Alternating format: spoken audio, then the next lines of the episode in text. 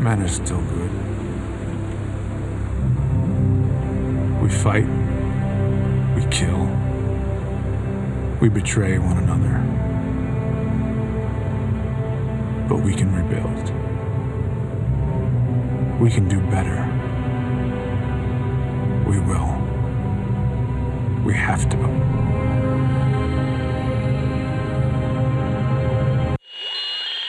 Interrupt this program to bring you a special report.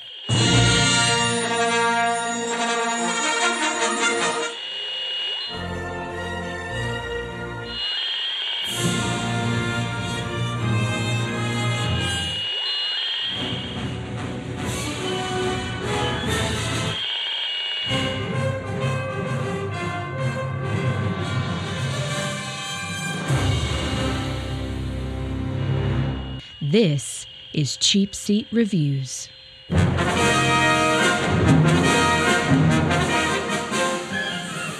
Hello, and thank you for listening to Cheap Seat Reviews, the podcast that explores the Hollywood film industry for the greater good. This is episode 129, the epic showdown, the episode you have all been finally waiting for.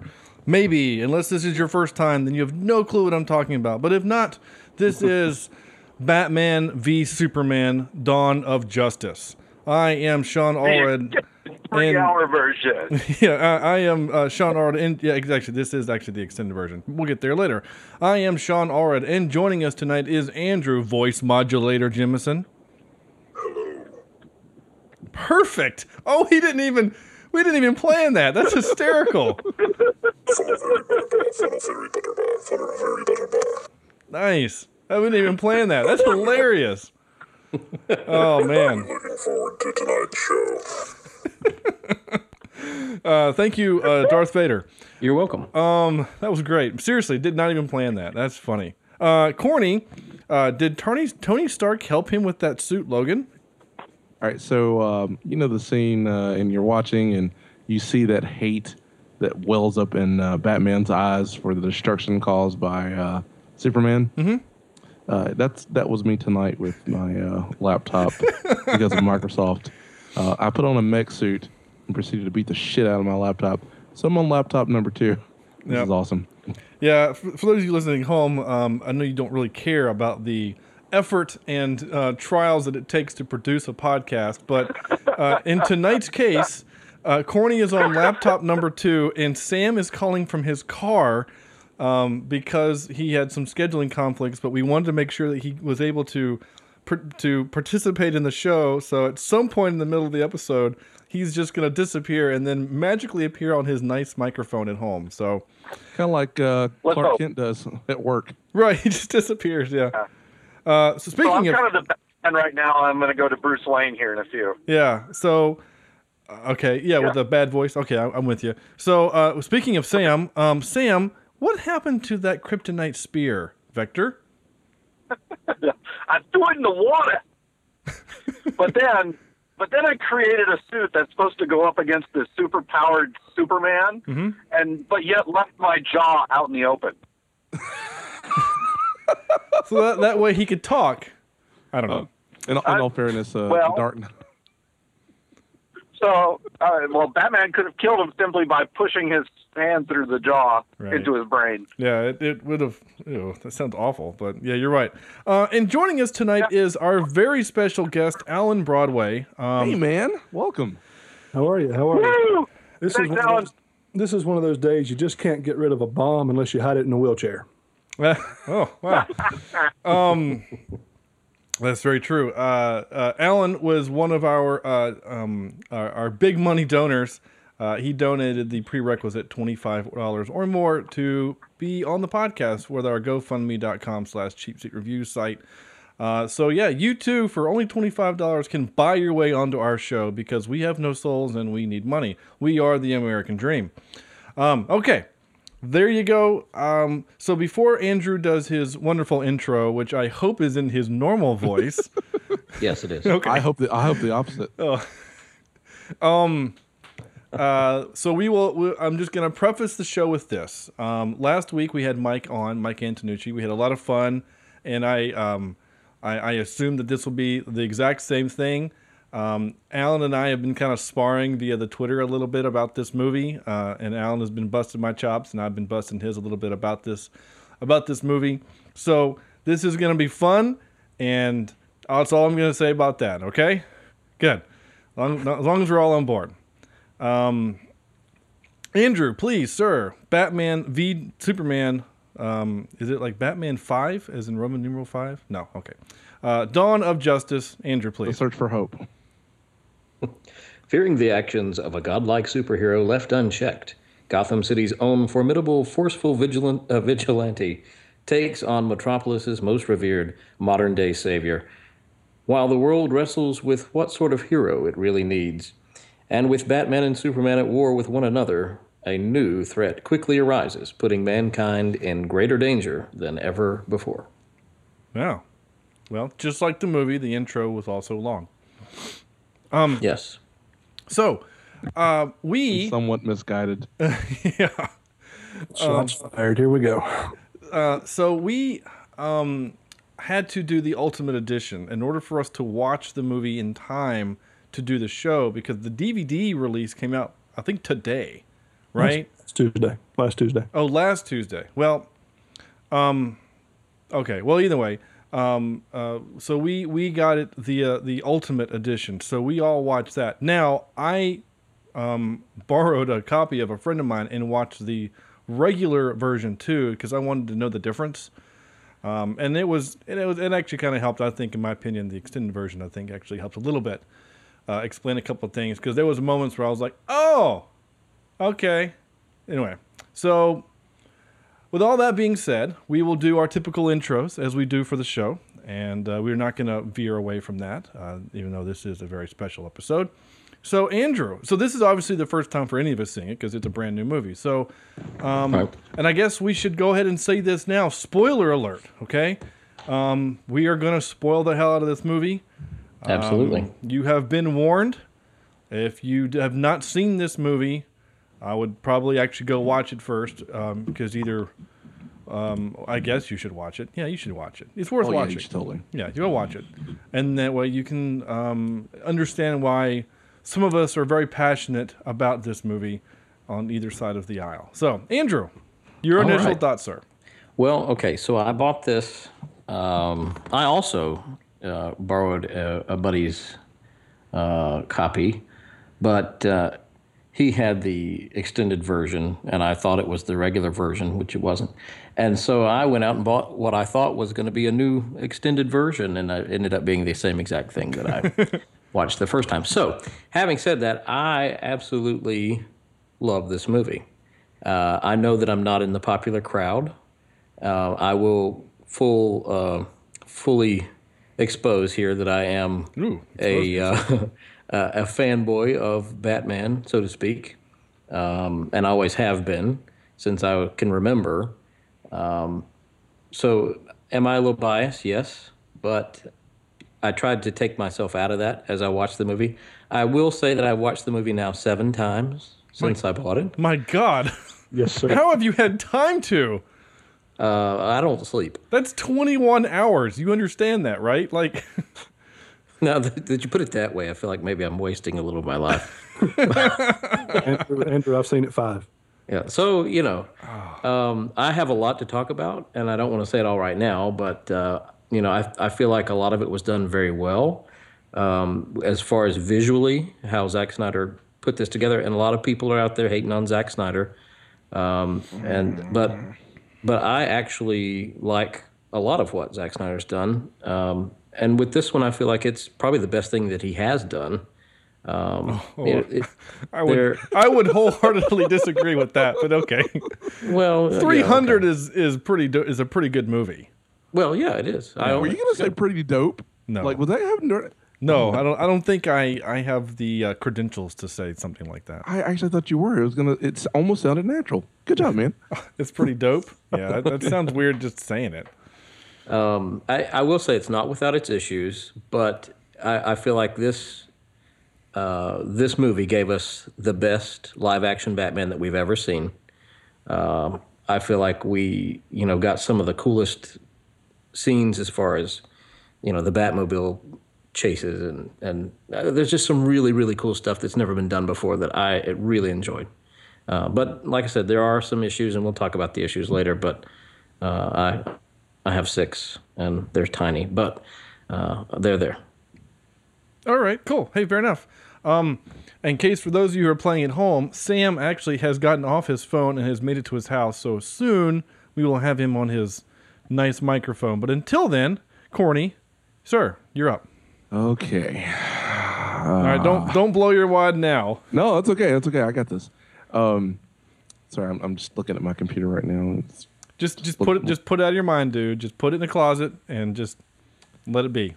I'm gonna. All right. So, um, oh, what do I say? Okay. So, I I have tried um, very hard to take what I know of stories of comics and leave those out and view the movie for what it is. So, with that idea or with that in mind, I can agree with a lot of what Andrew said. Um, did I like the movie? Not really, but uh, visually, I thought it looked wonderful. I thought um, this Batman um, kind of made me happy in terms of uh, um those of you familiar with the Dark Knight and the Dark Knight Returns. Excuse me, the Dark Knight Returns. That uh, um, that comic. So I thought they did a good job with that. A beefier looking Batman is, you know, not, not not so slender per se, um, older, grizzled, and a little bit more um, aggressive turn in, terms of you know fighting. So I appreciated that. I kind of appreciated the Superman. Um, I said kind of. Then gonna have my issues, but for the most part, as a visually, uh, I think impressive movie. I think that it is worth the view for that reason. However, um, if you're looking, for me, in my opinion, if you're looking for a coherent story, you're not going to find it in this movie. Okay. Um. Oh, sorry. Before I, I go on, uh, so I made the uh, little little reference that I tried to leave the uh, comic book thing out, and I totally couldn't do it with this movie because there there are two stories happening simultaneously, technically Yeah. three, and that that bothered me because I couldn't I couldn't mix the two. Yeah. Can I, I think- Can I yeah. interject real quick? Please, because we're still stalling for Sam. Yeah, having uh, it's good to hear you say that um, because when I I had to do the same thing. You know, I had to put everything I knew about DC. And growing up, I didn't know a lot about Marvel, but and I didn't really get into Marvel. But DC, I mean, I watched every animated thing, every movie. Uh, yeah, I didn't read a lot of the comics, but I read a few. Um, but going into this, I had to realize this is not even Frank Miller's Batman. This is this is Zack Snyder's universe here. You're right, This and it is. this is this is all his complete. Well, uh, and and, and in conjunction with um of what's his beak um um crap Vander, Vanderbeek, yeah. no the dude dude Nolan? yes Christopher Nolan thank you Yeah. yeah because he he you know he obviously did the first trilogy the, the the the Dark Knight trilogy but he he produced this so this is this is him and Snyder and whoever the team basically Christopher Nolan is like the Kevin Feige of Marvel or of DC I should say he's like he's kind of like the head dude so anyway that's but that I'm just adding to your point Andrew sorry go ahead please did I lose everyone No, I'm here. okay No, I'm sorry. I'm, I, I was done. Sorry. Oh, no, it's fine. Um, cool. Uh, normally I would throw to Sam. He's still not on yet. He must be um, uh, on his way home. He stopped and got his wife a nice little ice cream treat. So maybe that's what's happening right now. Maybe he maybe he ate said treat and now he's in trouble. That also uh, might be happening. And um, sorry, I just got distracted because someone just sent me a friend request through Skype, and I'm kind of confused what just happened. Um, because that's never happened during a show before. It's a trick Um, to an X. Yeah, I really kind of want to. Um, so I will throw to you now, Alan, sir. You've seen you you've listened to the show enough. You kind of know what to what what this is. Um, Let's get ready to rumble. so so Alan, your initial thoughts, sir. Oh, I saw this movie in the theater. Uh, saw the the, I guess the normal version or the cut that they released, and then watched the um, extended version, uh, Ultimate Edition, uh, after it came out. Uh, I agree wholeheartedly with Andrew. Um, this movie, while I will admit it does have some flaws, and I'm I'm not a fanboy that's going to try to to overlook some of those things. Um, I think it has three main flaws that would fix a lot of it. Um, we'll go into that a little bit more, but um, I'm really excited now because I thought I was going to have to be in my fortress of solitude defending this thing, and uh, to hear that Corny's not completely negative, and now Andrew is is is on the positive side. Um, th- this to me is the best on film Batman we have seen. Uh, it is the it is the Batman I believe as far as the physicality and the look. Uh, it is Dark Knight Returns. Um, Frank Miller. There are some nuances to the character that we can talk about. Um, spoiler: he kills. Um, we'll talk about that later. But I, I, I really, really appreciate this movie. I, I, I like this. I like the idea of what they're setting up. I like the idea of where I think they're going to go, and I think they've also left left it open to go a lot of different ways.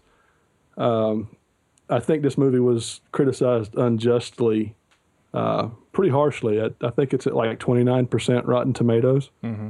and I and I think that that I mean that puts it like in Elektra range, and it's nowhere near nowhere near, nowhere near that bad. Um, but we'll, we'll get into some of the specifics in a minute. But this movie is a lot better than people want you to believe it is. Oh yeah. I think a lot of the people too that are giving it negative reviews are kind of jumped on the the bandwagon of, hey, people are hating this, maybe I'll hate it too. That's just my opinion. Yeah, there was there was early news when this when this movie was being was being made. Uh, they showed a screening at Warner Brothers, and it got a standing ovation. Now I don't know, you know, I don't know which version. Probably this Ultimate Edition or something. Um, they said that, and I got all excited for it, and uh, and then I started reading some of the reviews before it hit theaters, and I went and saw it myself, and I'm like, this is. It, it amazes me that I think Rotten Tomatoes is like 29, and I think Metacritic's around around 70 or se- 77. So it, it, the, this might be the most uh, divisive movie among fandom and fanboys ever. It- I agree. I uh, definitely don't agree. Don't, don't disagree there. Sam, you with us? Yeah, I'm here. Can you hear me? Yes. Oh. You sound Hey, super loud. Yes, sir. Oh, sorry. That's Uh, okay. su- uh, super loud. I did that on purpose. Oh. Uh, so, Sam, just a quick recap. Um, for those of you who just joined us, while anyone would just join like us Sam. uh, 10 minutes, and 15 minutes into a podcast, because this isn't radio. Uh, but we have all, uh, well, I, I haven't given my initial thoughts, and it's now your turn, sir, to give your initial thoughts. The score is Andrew and Alan uh, are in favor, and Corny is less so. Okay. Well, let, let me let me start this out by just saying that this is a, a, a just like the reviews that we've seen before. This movie has uh, some positives and and quite a few, but the negatives are so bad that it, it's hard not to get past them. The first two acts of this movie is incredible. The lead up um, of uh, of the fight itself is really good. But once you get to that point, it f- completely falls apart and and loses all credibility. I will say that I saw this movie in the uh, in the movie theater of the original version, and the extended version is actually much better, um, especially in terms of uh, Lex Luthor's plan and how he got Superman and Batman um, together in terms of, of trying to get them uh, to fight each other. It still doesn't, you know, give any credence to why the heck he was doing that with uh, Doomsday and, and, and everything like that. Um, but at least lent the story a little bit more credibility of what the heck happened in Africa and um, why that was so important to the movie in general. But in terms of um, the casting, I think it's spot on. Um, except maybe Lex Luthor. I wasn't a real fan of, of his um, portrayal, but I loved Ben Affleck as Batman. I think uh, um, Hank Azaria as uh, Superman was impressive. What? Hank Azaria. okay. And There then- it is.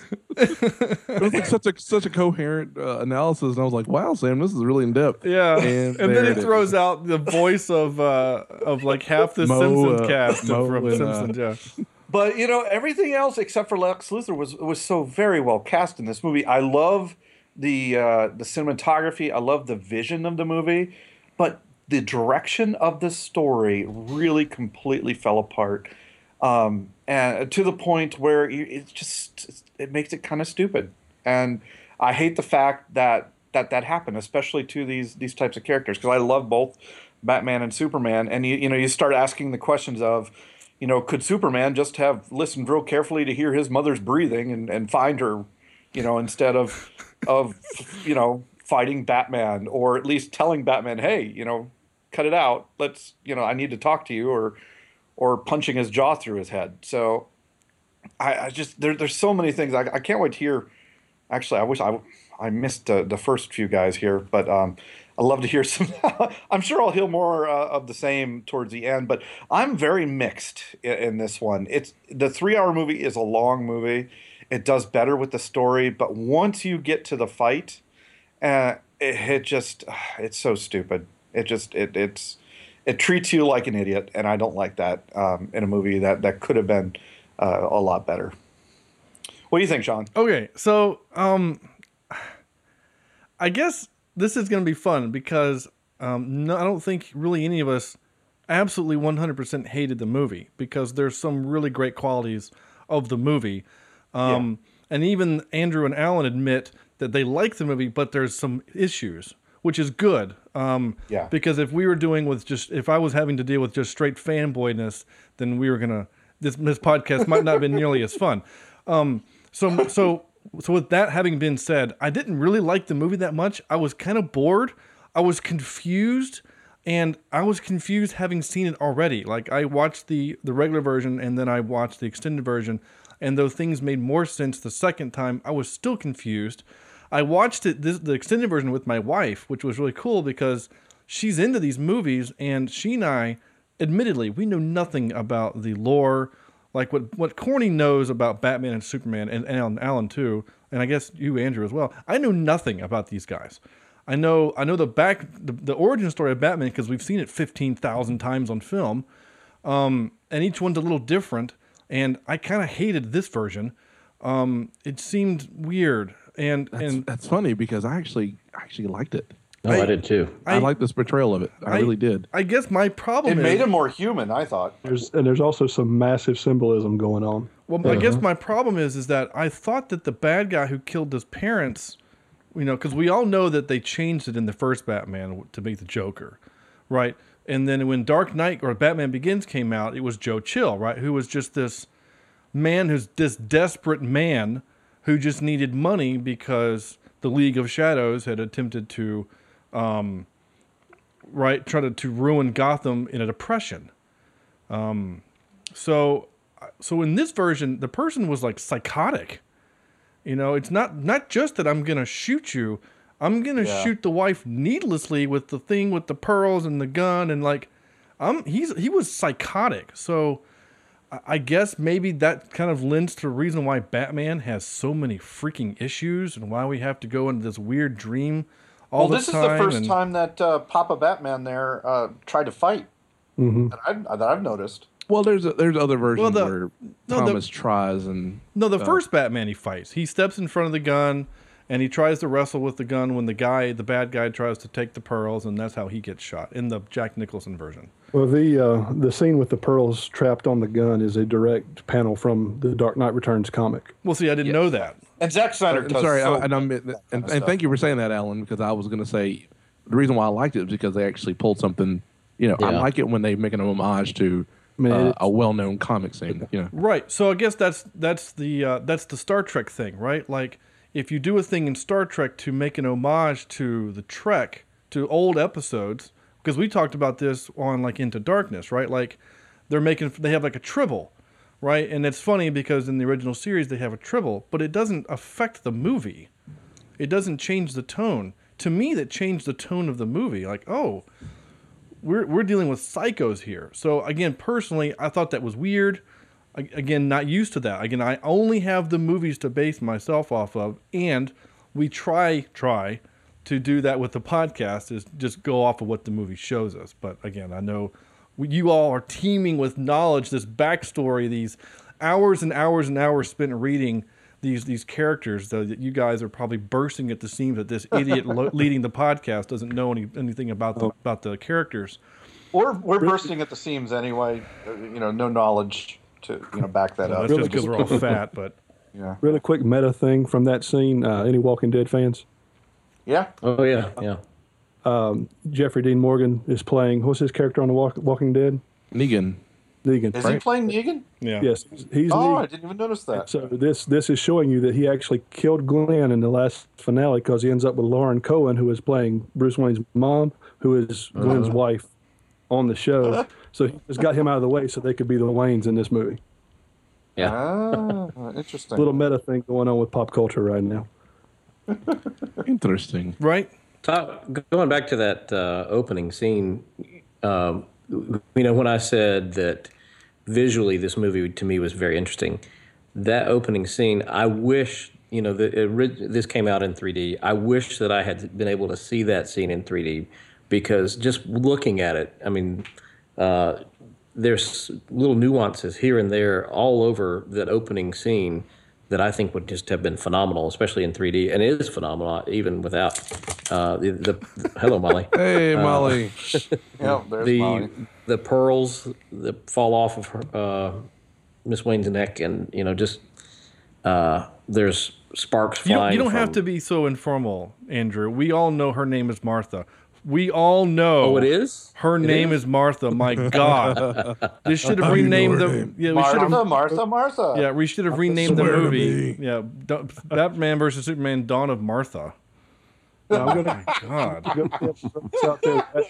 That, that is have- important for later in the movie uh, Yeah. for different reasons than people are. They're making fun of that scene, and I do not agree with making fun of it. And when we get there, I'll tell you why. Yeah, I'm right there with you, Alan. Well, I That that's huge, and and the Martha thing is huge, and and I don't agree with people that say that's a stupid way to bring them together. Um, we'll get there when we get there, but I'll I'll go ahead and throw that out there. That, well, that, that I mean, the- we don't have to go chronologically. We can go there if we want to go there organically because I thought it was stupid. I really did. I Okay. the the whole reason that Batman hates Superman still exists. All of his actual reasoning that he he could kill the world and all of the reasons why he hates this god that can come down and wipe us all up. Those all still exist. And the only difference is now is that his mother shares that they, their mothers share the same name. That's the only difference I'm- now. I'm kind of right with you there, Sean. Except with the point, I think it, the the stupid part of it is the the space of time it took between the the time he said Martha and the time he took his foot off his throat. To me, I think there should have been something else. I, I don't know, just something there to to make the connection stronger or something. Because you're right, he hasn't stopped hating Superman for what he did Right. all Yeah. of a sudden he's just hearkening memories of his mother back and it, it, hearing someone else say the mother's name i don't know just i don't think it would take him out of a, a, a psychotic uh, episode like he was having Yeah, it, it was. I mean, we're talking a 180 degree. Uh, we're going 900 miles an hour, and we stopped on a dime and turned around, and everything that we have spent millions of dollars on, right? Batman spent all that money and all this time and effort to kill this character, right? To boom, we're done. We're done with that because we sh- our mothers share the same name. Now, if there's backstory behind that, great. But, Well, then, here's- but tell me that stuff then. but Here's I- what I go. ahead. Go ahead, Alan. No, I was going to just say that my defense of it. While I agree, it may have been a little too quick as far as the the bitter enemies to to best Yeah. friends. I, I I will agree that that may have been a little too quick. The the thing that the movie showed me, and this is and this is maybe I maybe I, I saw it a different way or or something. But in that moment that he's getting ready to uh, the killing blow on Superman, uh, Superman says a name that is a trigger for him. Okay, and the trigger is the most important part because when he says that, all those memories come rushing back. Number one, number two is he now realizes he has become the very thing that he's he's getting ready to do the very thing that that made him the mess that he is, and it, it like I, I don't uh, it's uh it's uh, it's not as articulate as I'd like to be with it, but in, in that in that moment, the Martha moment, the the name, while that being the common denominator, that's not the most important thing. The thing is, is, is Bruce Wayne realizes in that moment, I just became Joe Chill. Yeah. yeah and, and i like that idea except they didn't really show except through his expression and i didn't get that from his expression throughout this movie they've shown visions from batman why not somehow flash back to that and just Well, they Well, did. Yeah, they did. Yeah, they they, they flash back. He, he gets the flashback. I guess my problem is, and again, they? I don't remember. they did flashback. I guess my issue then is, and then if, but again, of course, my solution is we we, we then wouldn't have Batman fighting Superman, which is what people paid seventeen dollars to go see. Yeah. Is that be, before that moment? I mean, ser- like that, him having the revelation that he has become Joe Chill. Those conversations Alfred's having with him multiple times, right? You shouldn't do this. You're gonna die. Like this is a bad thing. We shouldn't do these things. Why are you brand like, like, like? Alfred is doing. He Alfred is his conscience in the whole movie. He's also one of my favorite parts of the movie because he's a smart ass and I love it. Um, so so he's having these things. So I guess It was hard. It was hard not seeing uh, what's his name as as Alfred though. I will give. you- I will say that. Oh, Michael Caine. Michael Kent. Michael Caine. Right. Michael Yeah. Caine. Mi- yeah. I had a I had a uh, I had a question about the L thing. So Alan, I, I see your point, um, and I didn't think about it that way. Well, the problem that I have with him coming to realization that he's about to turn into that kind of person, the Joe Chill character, or the idea of someone who would kill like that, is I guess have we have we established in this universe that Batman kills people? Well, they Or- they did in the movie. Well, here's the thing: if he okay, the, the the the problem that I have, and I can't separate the comic from this because we've had so many versions of Batman, and unfortunately, a lot of bad ones. Um, but the no killing rule, that is, I know, and it's kind of, I mean, it's a, it's quote unquote an established thing we all know about Batman. Not quite so. There are variations and versions that, well, he will. Um, but the no gun thing and no killing thing, I know he doesn't try to kill, but people die anyway. I mean, if you throw someone in a building, it blows up and it falls and they're dead. But if he's if he sorry, if he kills, then what does it matter killing this thing, this guy, this monster that killed other people through That's his that's, what actions? the, that's why the Martha trigger is is more important than some random bad Right. guy. And and the Martha trigger also brings into the fact it it's almost like he sees once once she says, you know, hey, that's his mother's name, his mother's name, it humanizes the character in his eyes. But he uh, he knew that going into that. He's dragging him in that really cool scene. He's dragging him. He's like, "I bet your parents told you to be a good boy and derp to derp." You know, like he's he's humanizing himself. He's the one turning him into a, a, a human, right? Well, I he's thought- he's doing he's doing that himself, and he's still. And I'm with Corny now personally. Now again, Alan and Corny and, and, and Andrew, you guys know about the whole Batman's one rule: he doesn't kill. Well, I have personally no problem with him killing all those henchmen. The only part that I actually kind of cringed was when he hit that, that Dodge Challenger or Charger, right? And then he hooked it and then used that thing as a wrecking ball. There are still people in that car. They are beyond dead. Like they are they are they are meatloaf at that point, right? That's and then one of those cool visual scenes. That's Oh. what that they wanted to do. That's a Hollywood thing. Oh Yeah. right, and it was a cool scene, and I loved it. But oh, damn, yeah. like if you actually imagine, there are people in that car. Like that part was rough. So, and I, I personally don't have a problem with it because that was something I put on Facebook a while ago. It's like, why are we okay with Iron Man killing people and Captain America? Now he was a soldier, and we're f- perfectly fine with him killing people. But, but why? But Bat- Batman, Batman can't. Now, on the flip of that is, but we also don't want Spider-Man killing people because Spider-Man's a child. You know, he's a 18-year-old kid. Even though in Amazing Spider-Man 2, they intentionally and actively try to kill a bad guy, which is one of the reasons why I don't like that movie. But anyway, my point is, I don't have a problem with him killing people. I know some people do. I don't personally. I, But- it- but this again- viewing changed my mind. The first viewing, I, if if we would have done this and I wouldn't have seen the, the extended version, for some reason, it bothered me a lot. This viewing, I don't know what it was, but I did, it wasn't bothering. Yeah, I don't know if it's desensitizing desensitizing me Yeah. or what. But this time I was like, most of the killing it seems is done in the visions, and then um The car chase. and the, the car chase, and then the uh, the the warehouse yeah, the rescue. Yeah.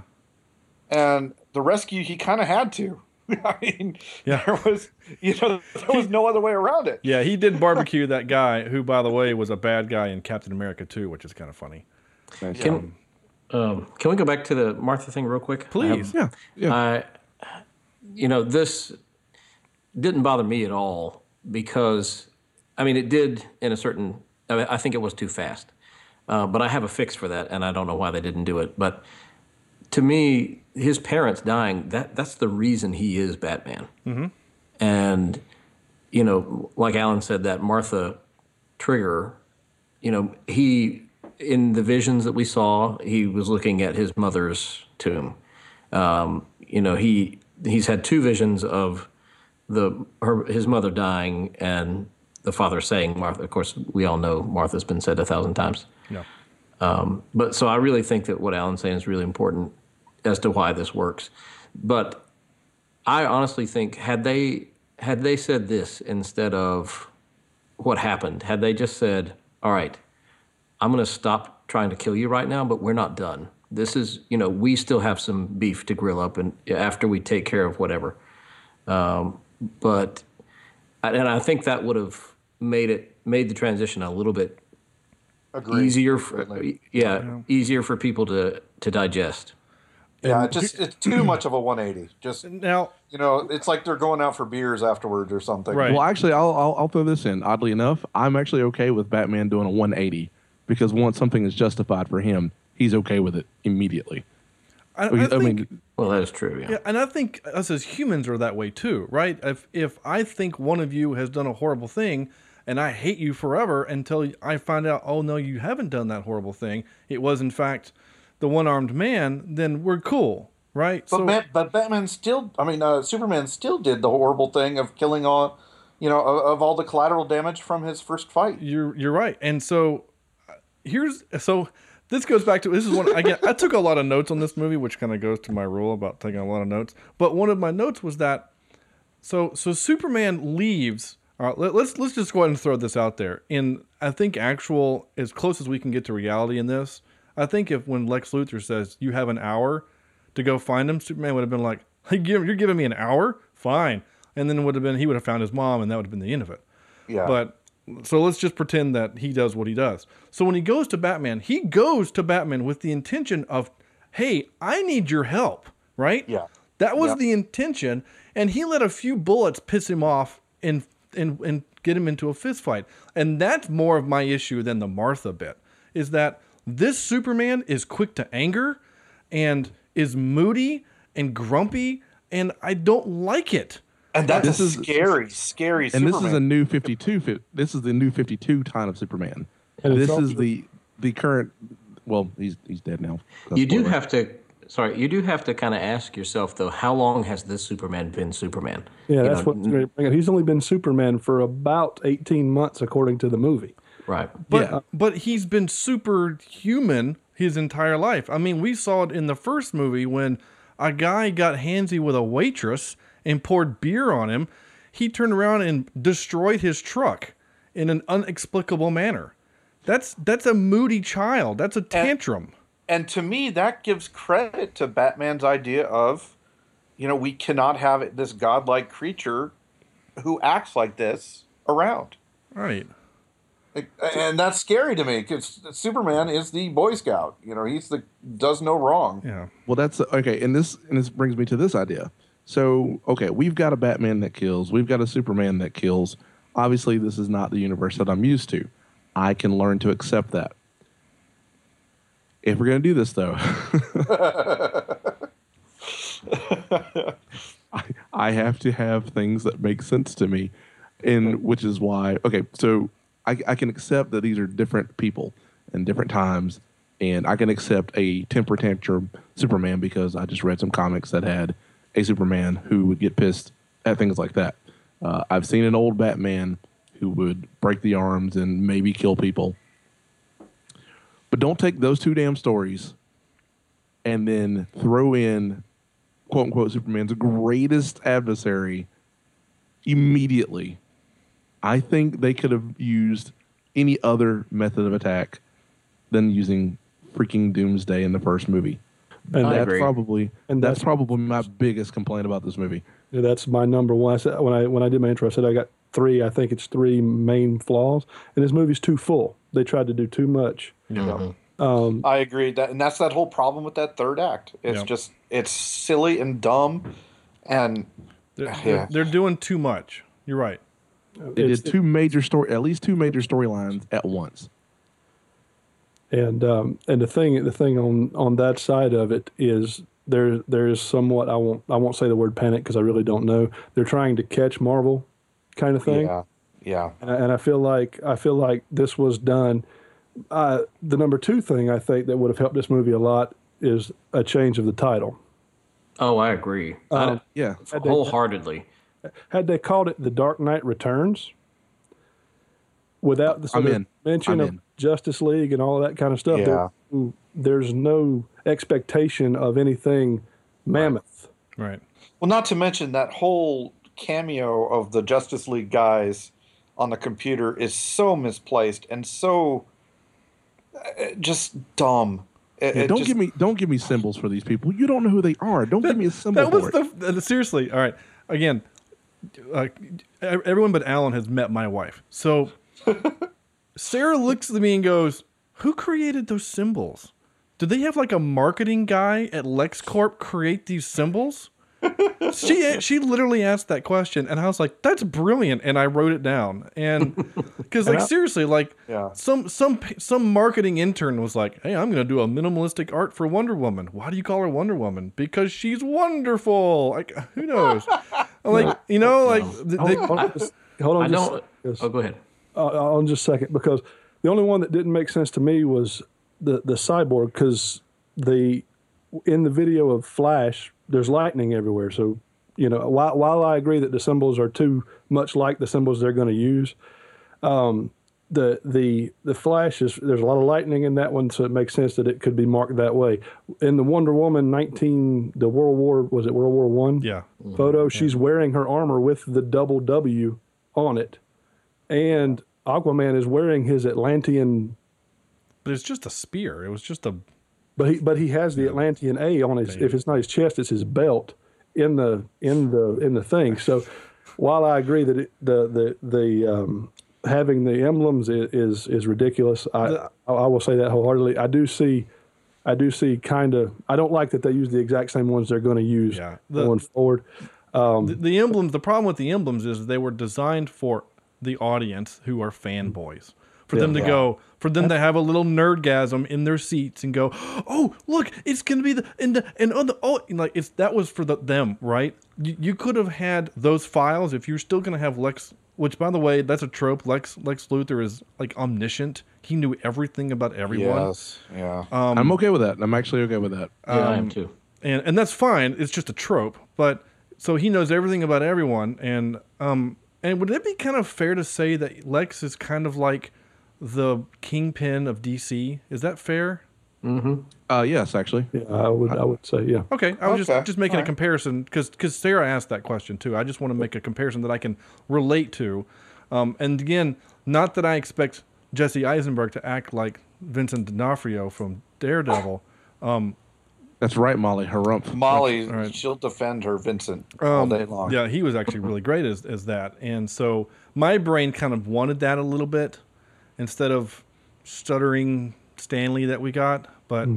Well, anyway, can we go here for a second? well, hold on. So my point was that if you're going to show us the files with the, the, the metahuman thesis, right, that they talked about, which may or may not come back up in a clip, is that don't show us the logos. That's my point. It was really, it was, that's when a director talks down to us as the audience. Yeah. Is they're not smart enough to, you know, Preach. like, you know what I'm saying? Like, if you just have a folder labeled, you know, even if it says Wonder Woman, or maybe not Wonder Woman, that, that's, that goes against my point. Maybe Superhuman Woman or whatever. Give us a file name. Just give us a file name. Right. Yeah. File M one, dash. file, file picture, eight, 1980, 1918, starring Captain Kirk, you know, and then there it is. Or, There's the uh, or picture. do something like DC and then the year, like DC 1964. And yeah, then, give us then the you year. can do a fan service to the comic in which the character was introduced. I'm more okay with that Yeah. because then it It's- just looks like a root file. They they did that with Cyborg in particular. Um, the Yeah, the, the the thing, right? The the the whatever. You're stealing my trivia, Alan. uh, real, real quick on that, just just think about my if they had not named this movie Dawn of Justice, and then had let's say they get rid of the logos, th- and and for some, let's say they can. Again, this is going back how I probably would have done it if I was a filmmaker. If they if they call it the Dark Knight Returns and and nobody is expecting anything Justice League, and then they open up this file from Lex with these with these videos. This They- is a moment. That's a great moment. Yeah. You're right. Mm-hmm. Now, I, And I sorry, I'm I'm with you. Actually, almost 100, percent like 95 percent. I say you can't call it the Dark Knight Returns because people are going to get it confused with the Dark Knight Rises, Absolutely. and they're going to think, oh, this is a sequel to those because Sarah again, and I'm with her. I was confused a couple times too, and I think corny. Didn't I text you and say, "Is this a continuation of the uh, of the Christopher Nolan Batman movies?" And you said it's not, because because the Palisades, right? His his mansion is burnt, which happened in Batman Begins. So why why is it burnt? Like why hasn't he moved back in? That was confusing. Um, and that Batcave, holy shit! Like Awesome. like that was the that was almost as good as like Stark Tower, and Stark Tower isn't a secret. You know, like did he kill all of the engineers that built that? Because it was him and Alfred sure as hell didn't build that. Hey, by the way, uh, that is the uh, that's the that's the really dark secret of Batman. Yeah. he hires people, and they're all buried in the Batcave because once it happened, they're like, "Hey, um, so what did you just build? A command center?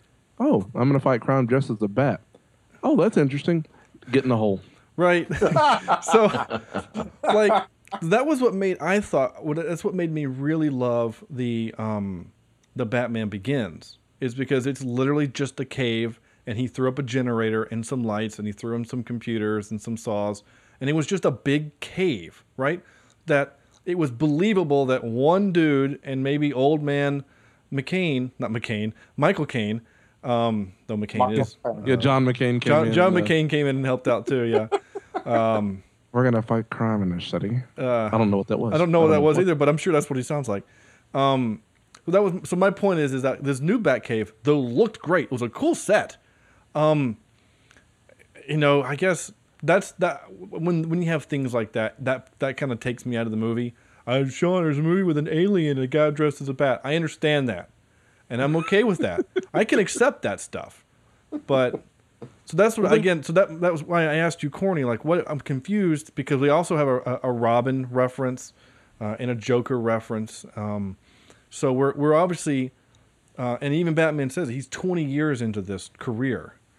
oh, so let me so- let me ask you this question. Or not ask this question, but um, with the Batman that we get with um, Christian Bale is Mm-hmm. a young Batman, so the old Batcave is starting up. This is a 20 year old Batman with a lot of resources.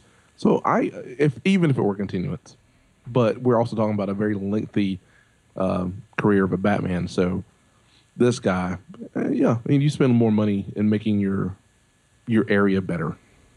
I get that. I, I get I get it too, but who is he asking to build it? So Again, I mean, are you all go are in the you, hole when they're done. I guess the only other thing is, and this was a, a, a joke a joke that I made for my own benefit, I guess, for the um, in my notes, is that remember when we did Hostage, the movie Hostage, and they had like the, all those. He built that big house, and they had all those security measures, and then they're like rich people. Like that's what I was wondering. What pe- like Bruce Wayne says, I want to build this underground bunker because maybe he tells people that he's a prepper, you know, and then. Panic room. Right, it's just a big underground One panic hell of a room. panic room. Well, he's Good lord. Bruce Wayne. Why not? Right? And then and then and so, sir, you want to have a garage that comes from your lake? Yeah, yeah, I want to do that. The doors open up. Why? Doesn't matter why. I need to be able to get into my bunker in case the the, the zombies attack. Okay, so I mean, maybe that's how he gets around it. Uh, but I think maybe we're going down a weird rabbit hole. Andrew, you wanted to go somewhere, and I kind of cut you off because I wanted to make fun of the um, No, no, no, it's the, fine. the logos. You were you were talking a little bit about Lex. Oh, Luthor, Lex. And um, and Oh, Sam Lex. mentioned uh, in at the beginning about how he didn't really care for him.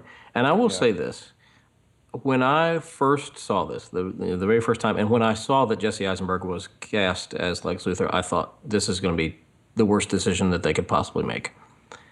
After watching it, you know, several times, um, I have really come to appreciate this Lex Luthor because this is, you know, some somebody, well, some people, I guess, have compared him to the Joker uh, in this portrayal, but the Joker is chaos for chaos sake.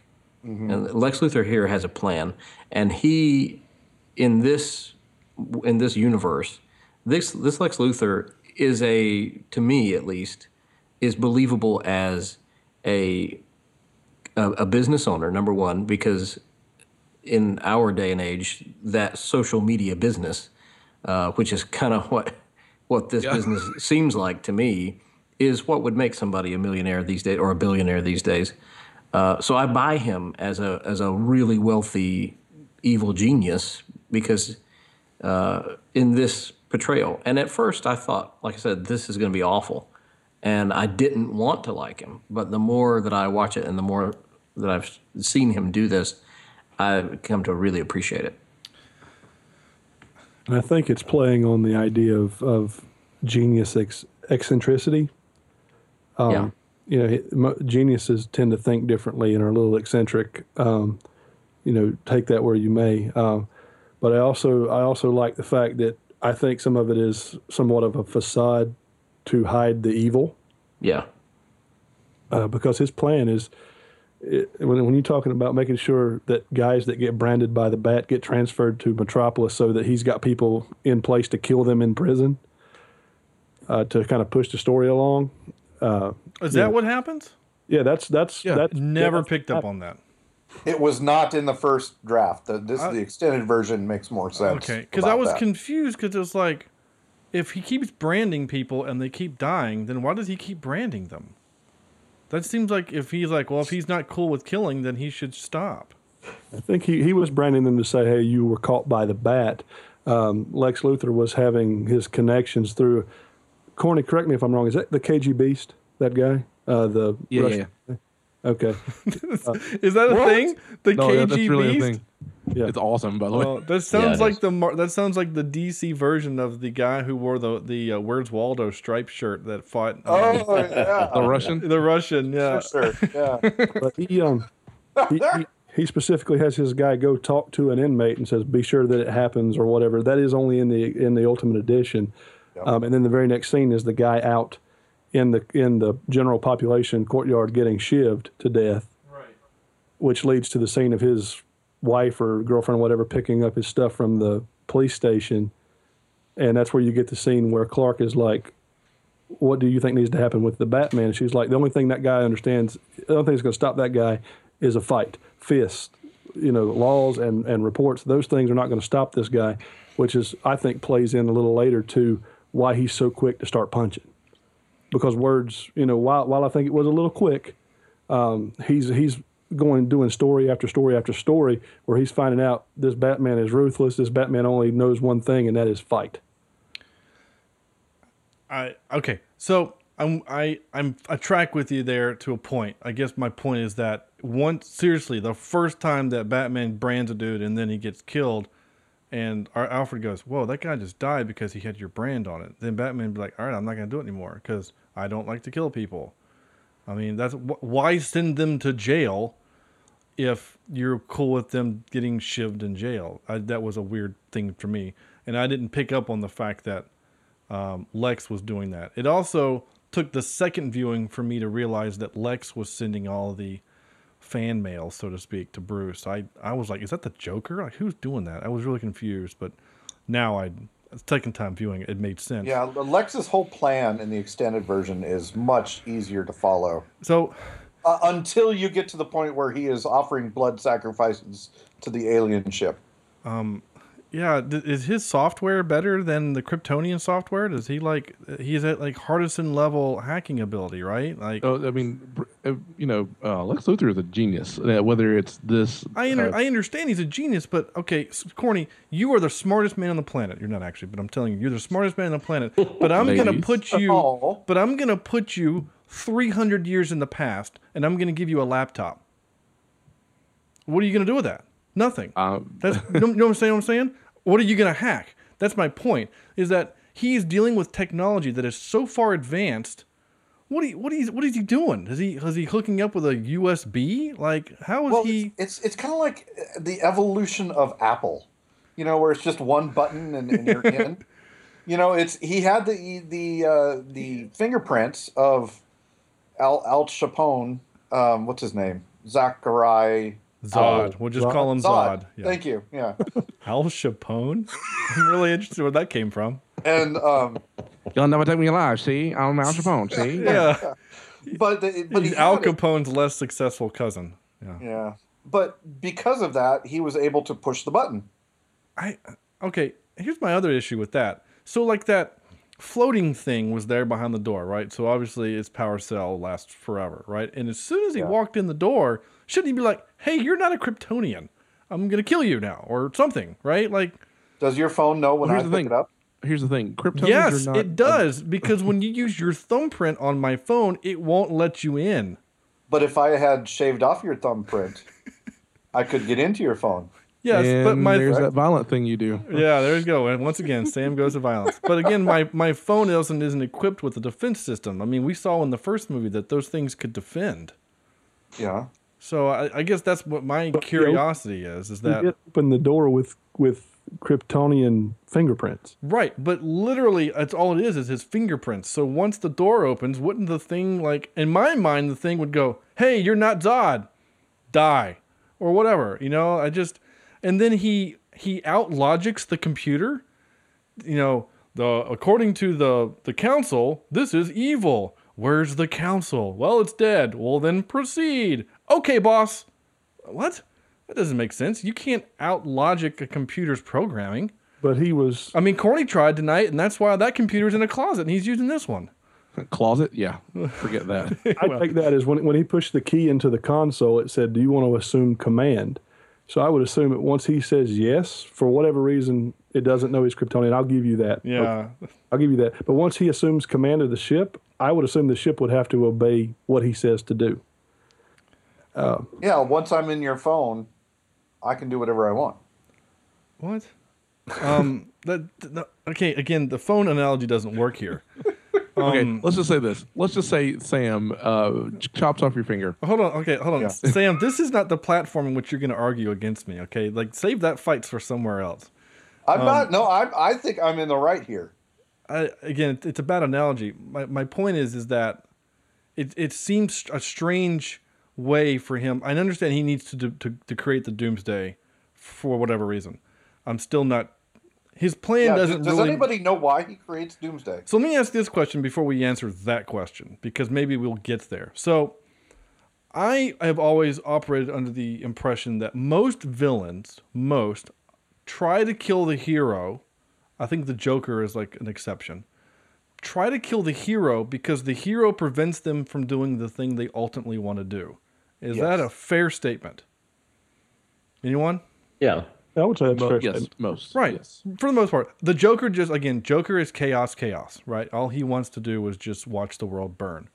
But most of the time, I feel like like Ultron, his purpose is to kill the Avengers so that he can dominate the world.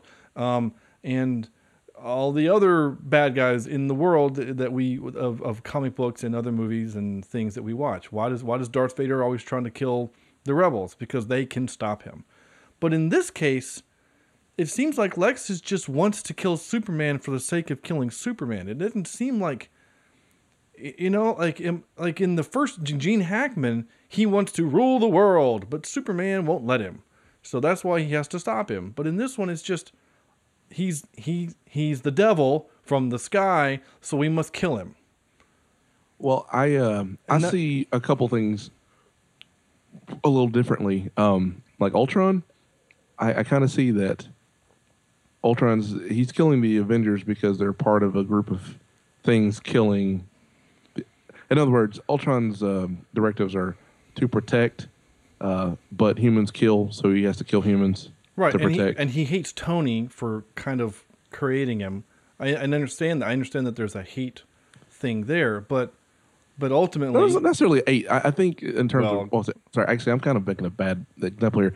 Uh, essentially, but with um, Lex Luthor, and and I guess this is something that I felt that they pulled from the comics that Lex Luthor wants to kill Superman, not because Lex Luthor wants to take over the world. He he just thinks that this this kind of superpower needs to be stopped because he can't stop it. Like there, there- it needs to be put down before something bad happens. Not, I mean, that's that's what so I get So the with same reason Batman wants him dead. pretty much. Can I take it a different direction? Sure. I, I think in the context of the film, uh, Lex has a really what I consider to be a really great kind of weird, funny speech at the benefit, where for for up until the appearance of Superman, Lex is the he is the man because he he is like well, like, like we've said he's the genius, and he has that nice speech where he's like knowledge is power, but that's paradoxical, and what he's thinking is I'm no longer the big guy on the block because I, I now see a power that's even greater than mine. Uh, it's a jealousy thing, I think. I can go with that. I- With this, with this Lex, yeah, I could see that too. because he has that great speech at that benefit where he's like, You mean uh, you mean the this? And why would we want to weaponize this Nope, not deterrent? that one. As a deterrent? I know I captured it. Oh, here it is. Hold on. Books are knowledge, and knowledge is power. And I am. no. I, um, no, what am I? I? What was I saying? No. The bittersweet pain among men is having knowledge with no power, because. because that is paradoxical, and, um. Thank you for coming. No, I also think that's uh, that's kind of terrible personally, but that's just me. But that's that's your point though, Alan, is that he can't he can't even get through his point because it's tearing him up inside that he's that he is the most he is the genius the the top dog in Metropolis except now he's not because there's a power greater than his and his knowledge Right. He has the knowledge, but not the power, so to speak. yeah and and I think that's why that speech works so well a lot of people hated that because it was you know choppy and and kind of goofy uh, but I, I think that's he he literally says he, he says something like I don't know if the exact he's like knowledge is power and I and I thought it sounds like he's going to say and I have the knowledge you know it sounded like that's where he was going to go I I actually thought he was going to pick up a big sword and say, "I have the power," personally. But I have the power. yeah, I, I, I have that clip if anybody wants to hear it. But I do um, actually. Damn it, Molly. so does Molly. Yeah, she does. Yeah. She's excited to see you guys. Uh, well, she can't see us. Well, can she?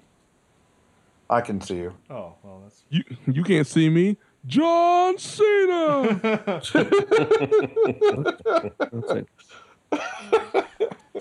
Oh, I don't know what just happened. That's that's not the He-Man soundtrack. I don't even know what that is. Why do I? Even that was actually it? the uh, theme music for the fight scene between Superman and Batman. what is that from? That's Mario Brothers, dude. I know, but why do I have it? Like, why is that in my my main playlist? Is that your ringtone? No, it's just in my. maybe you got it ready for when you did the Super Mario Brothers movie I guess, but I'm not. I'm still not sure why I have it. I was I I I'm, I was looking for my. uh I have the power. Apparently, I don't have that ready. Oh, Uh, you don't have the power. Uh, well, here, here we go. Yeah.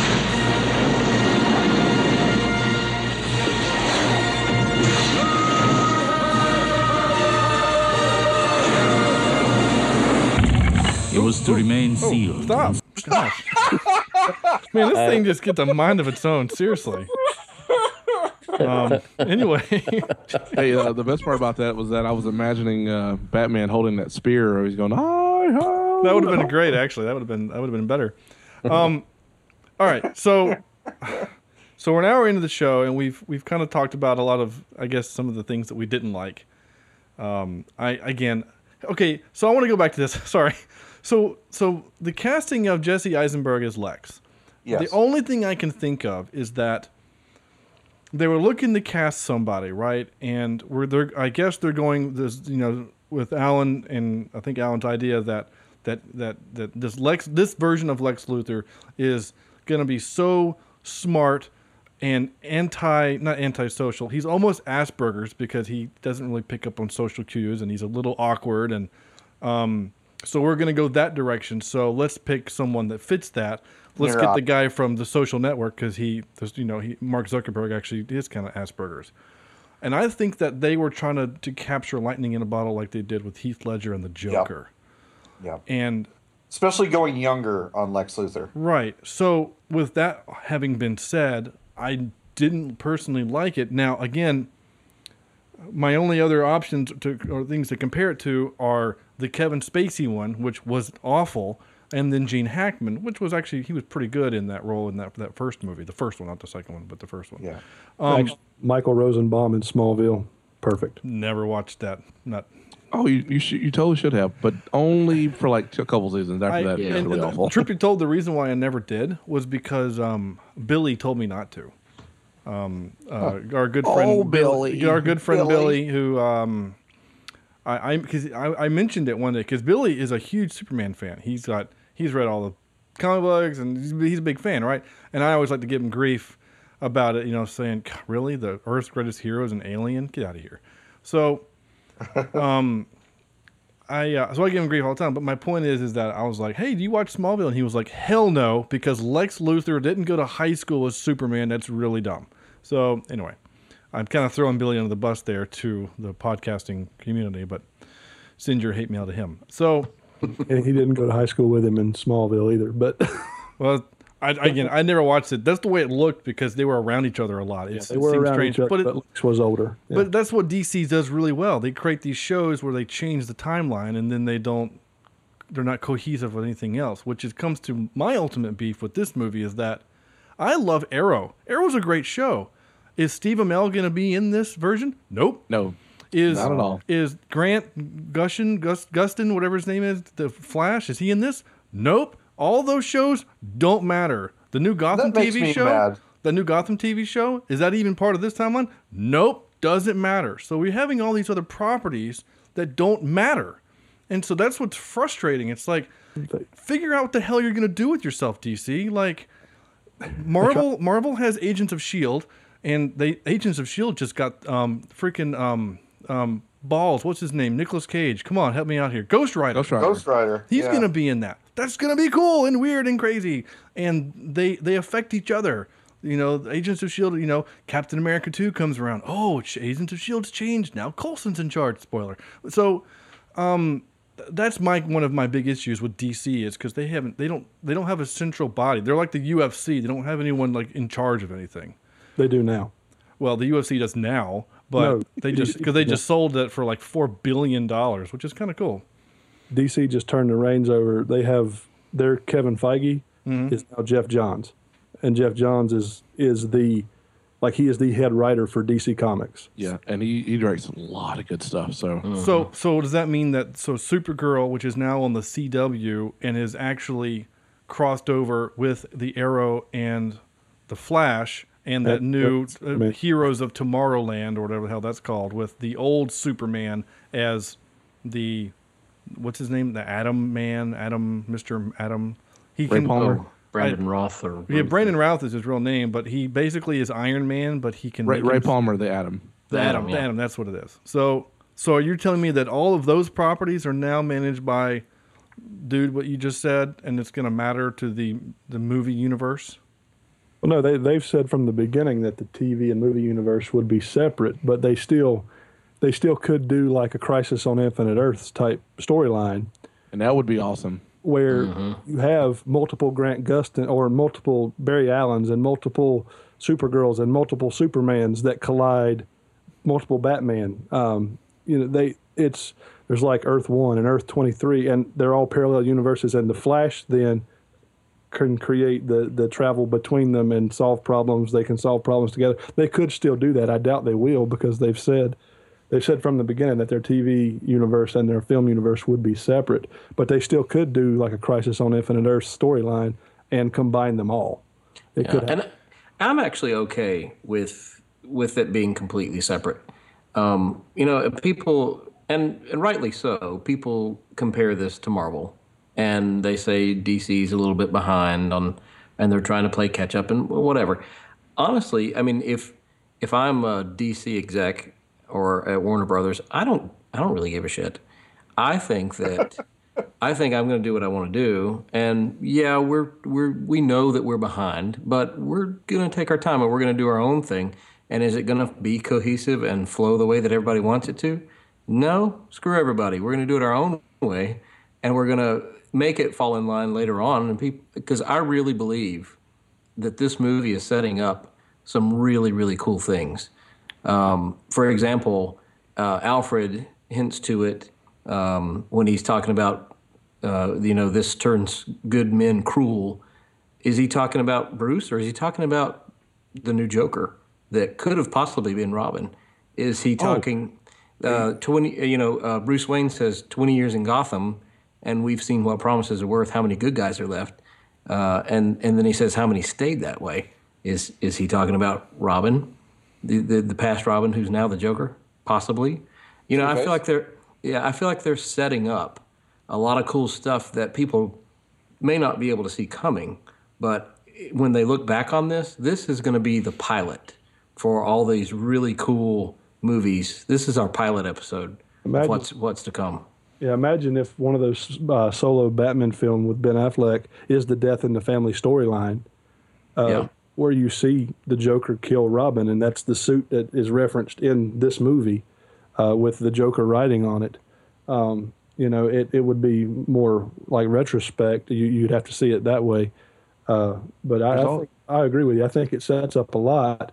And let's not forget when Marvel started booming uh, around Iron Man that that time, Warner Brothers was right in the middle of not only uh, the Dark Knight stuff, but they were also right in the middle of Harry Potter. So they weren't worried. They had their cash cows coming in at that time, and maybe they lacked some foresight.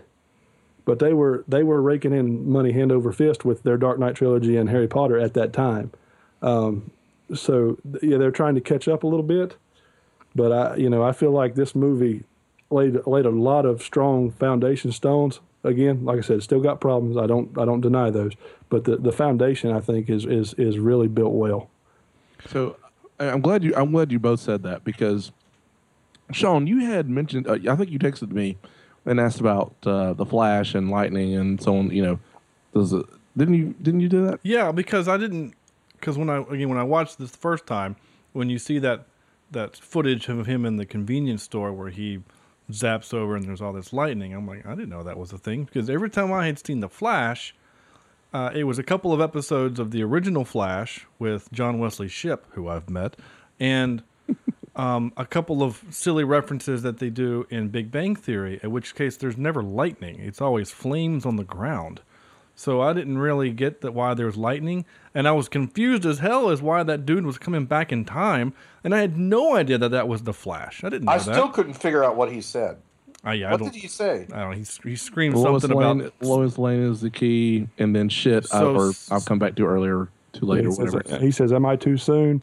I'm too soon." Meaning he, meaning Bruce is not to the point in in this timeline where Lois Lane is in trouble enough that would that if she were to die, Superman would turn into the Injustice Superman, which was what all that dream sequence was was the Injustice storyline. And I, I picked up on that too.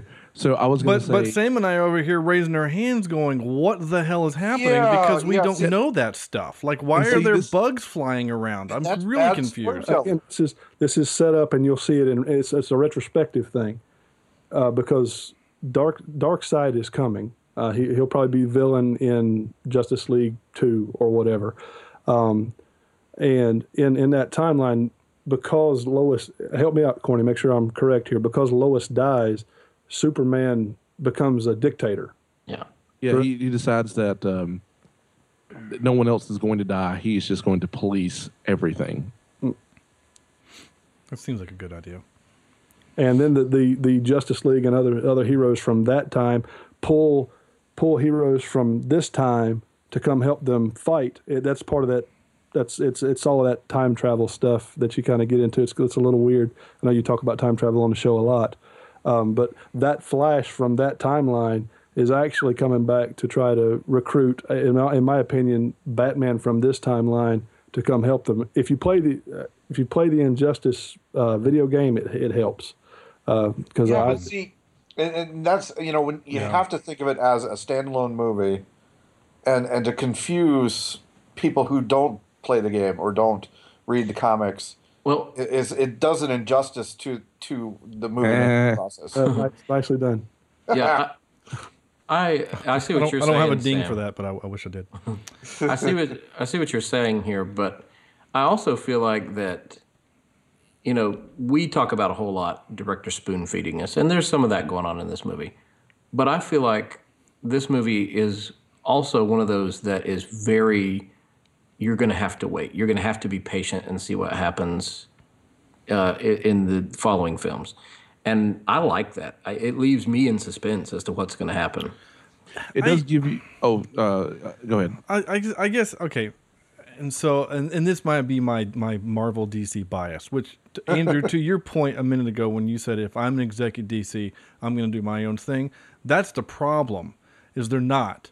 Is that they are in fact trying to play catch up. We must pump these movies out. We are losing the battle against Marvel, and we've got to do whatever we can to make our movies as good as them, and and and that's what's happening. So to so to your point, I I wish it were that way. I think it's not, um, because, I mean, heck, they were going to put this movie on the same weekend as Cap Three, and and and Marvel's like, we've got this weekend. We've had this weekend since 2008, and then and then eventually DC said, okay, fine, we'll we'll move it to March, but um.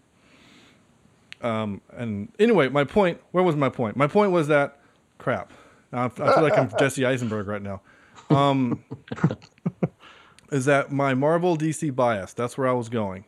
Is that okay? Here it is. Story. Yeah, yeah. So I understand directors. I, I we we've talked about it in this podcast uh, 125 different times that we hate it when when the directors spoon feed us, when the directors treat us like we're idiots, and we we hate that, right? So I'm cool with directors having a little nuance or or doing things like that, and I think that again with Marvel they do that well by giving you the little tidbit like, oh look, there's Captain Shield inside Tony's, you know, office, and and and you don't have to read the comic books to know that that's Captain America's shield. Um, so it's a little bit more obvious in their subtlety. Whereas in this, you have to know shit for things to make sense. And But at the that's same- and that's what again again that was an argument that Sam made with the Trek movies, right? When we with these new Trek movies is that you Sam you you you were arguing, I think you were, that like I don't understand this. Do I do I have needed to watch the original movies? And I think that's what JJ did well at is like, no, you don't have Yeah. to watch the original. But if you did, then you're like, hey, that's neat, that's cool, hey, that's funny. But otherwise, it's a good standalone movie. I so just I just want to interject that I don't argue. uh, never, No. except this I- moment I'm right now. by, by interjecting and arguing that you don't argue. I'm- except for this I'm moment right. right now. Except you know you guys you guys are generally wrong, and as long as, as you accept that, then it's not arguing. There you go.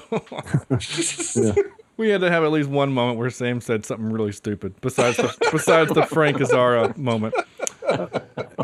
Um, And I, and I would I would suggest also that because they are behind, if they if they don't try to do it a different way, whether whether like you said, they're I think they're trying to do it with more retrospective things that they're laying down will pay off later retrospectively. But if they copy Marvel too much, they'll catch crap for that. You're right. No, you're Yeah, right. They're in a hard spot.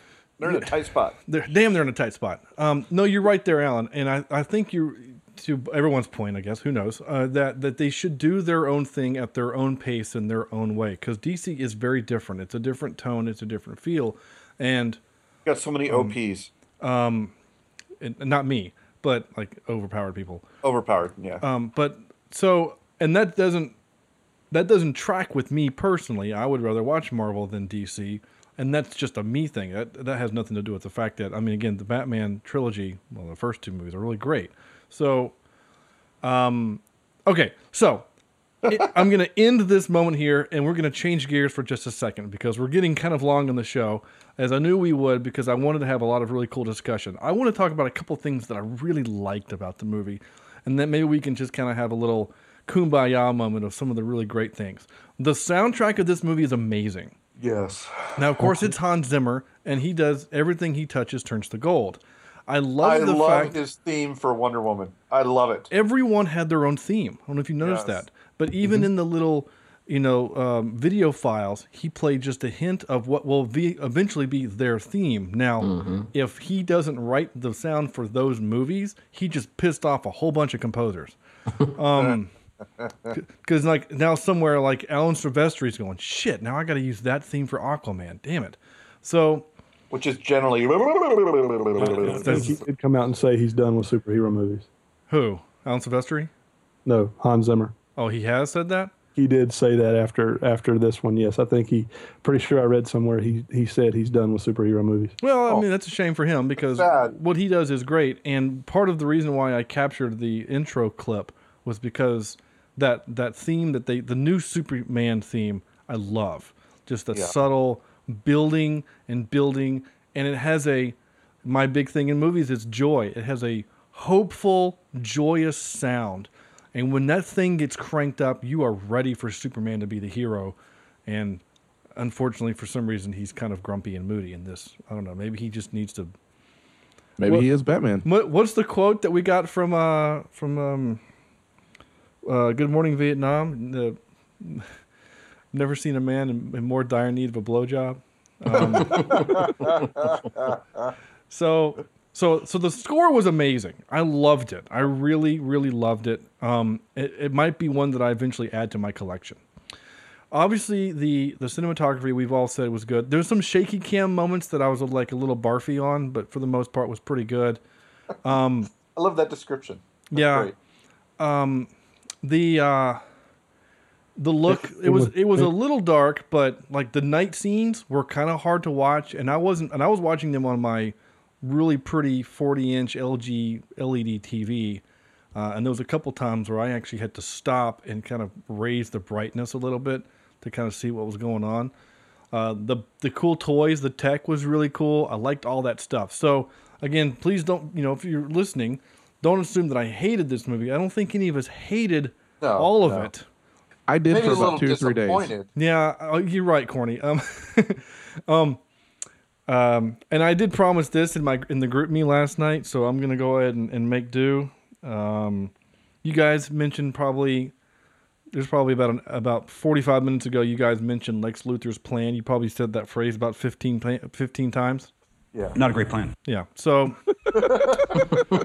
um, it, it it seemed kind of dependent on a lot of things to happen. I guess I'm back into the parts I didn't like. But he knows everything. So he, he is omniscient. But did he actually pee into a jar and then sneak it into the Capitol building? That's probably the most far fetched thing of anything. yeah. Um, Yeah. and he Grandma's put a peach tea. and he put a bomb in a wheelchair. Like you you can't get a 90 year old in a wheelchair onto a TSA past TSA security without her getting. but it was lined in lead. But they still have bomb sniffing dogs and things like that. Like just the Maybe it Capitol was- building. It was Yeah. sealed with sausages. They, sto- they stopped me at the Capitol building for having a pack of uh, uh, cheese crackers. So Right. Wow. yeah.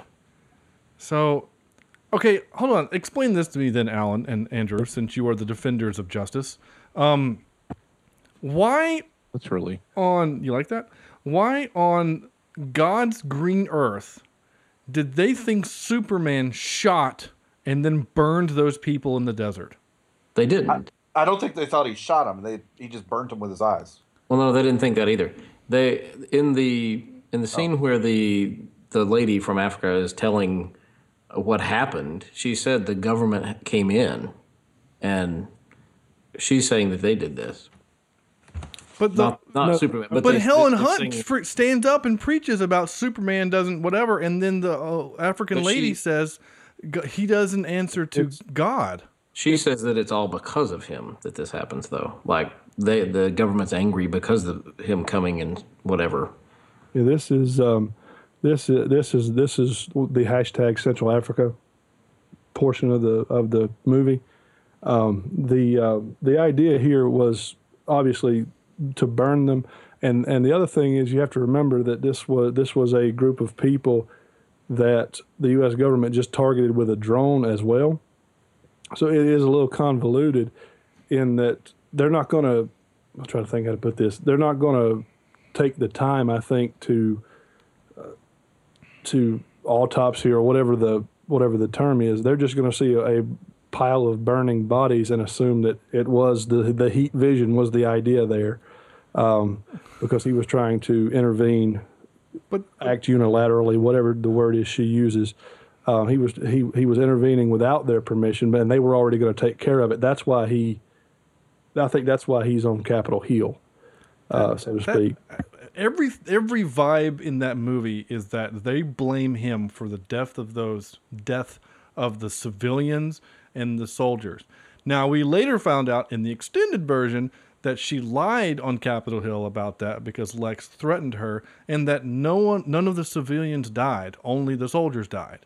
Mm-hmm. But again, my, my problem is, and and maybe this is indicative of, of America, where we're just like, oh, somebody told us this one person, and we're not going to verify what they say, but this one poor woman told us a sad story, so we must condemn Superman. Wait a minute, can't why don't you send like one CIA agent out there, send Ryan Reynolds or somebody out there to do some investigating? It seemed really short sighted of the American people.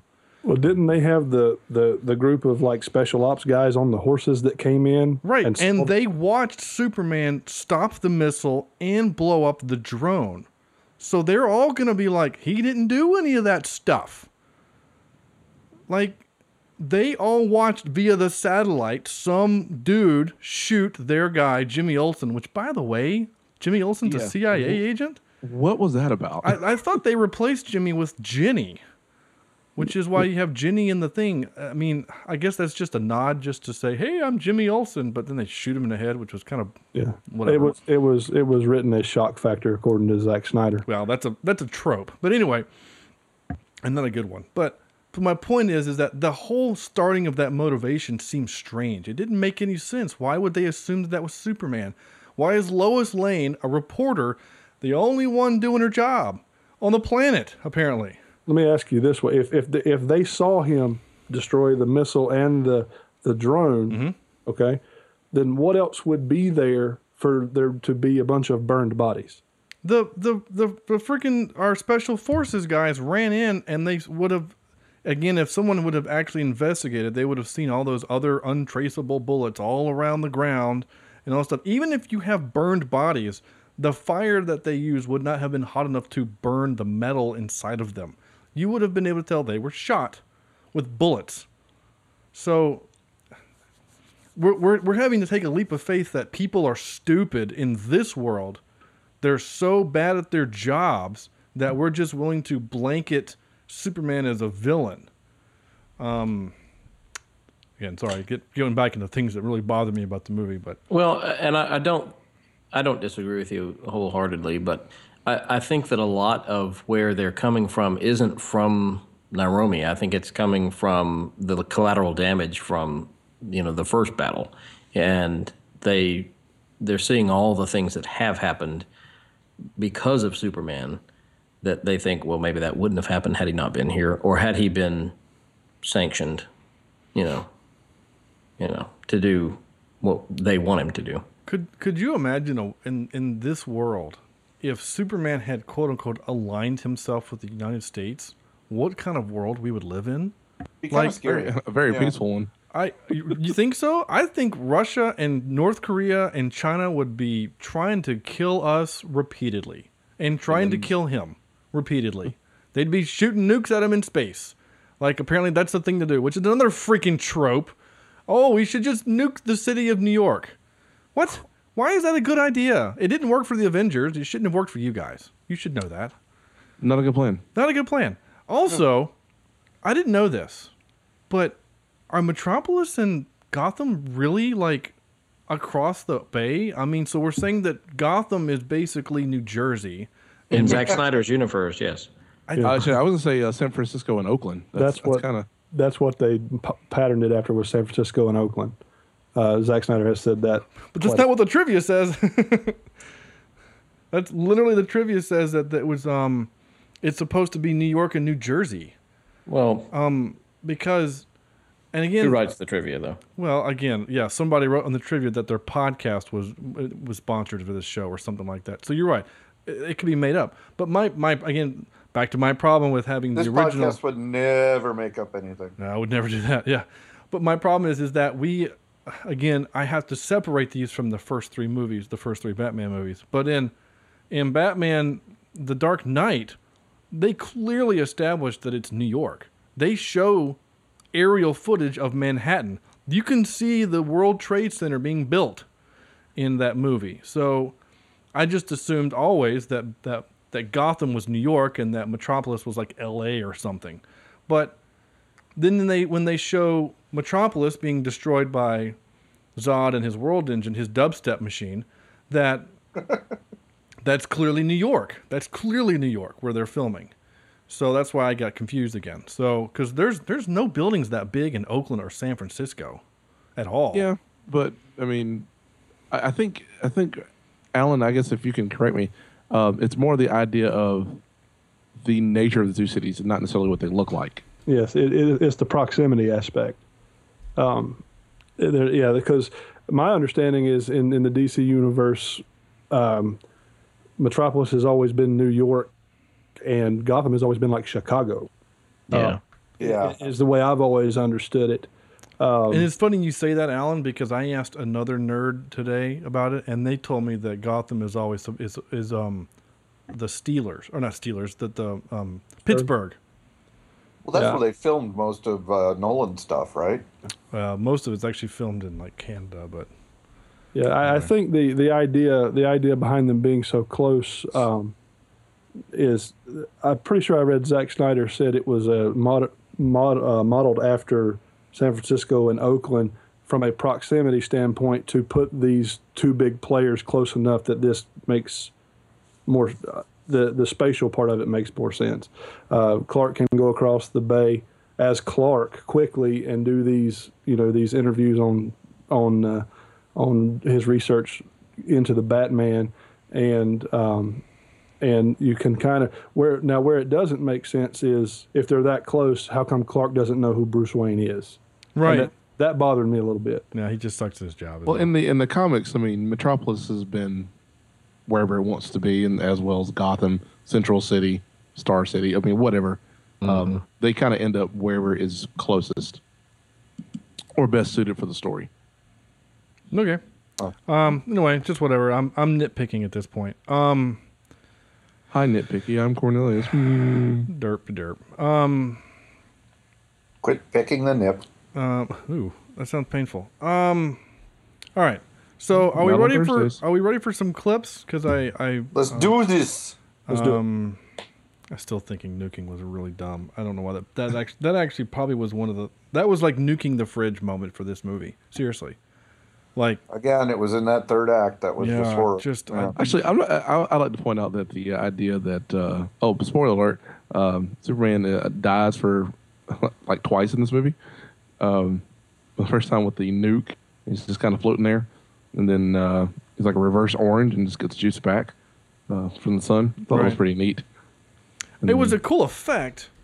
I guess I just I'm just kind of I don't know why I'm just getting I'm getting leery of government people just lobbing nukes at, at our own cities for no damn reason. Like, oh he's Would we taking do he's, that in he's- real life, you I, know? I mean he's taking him to space.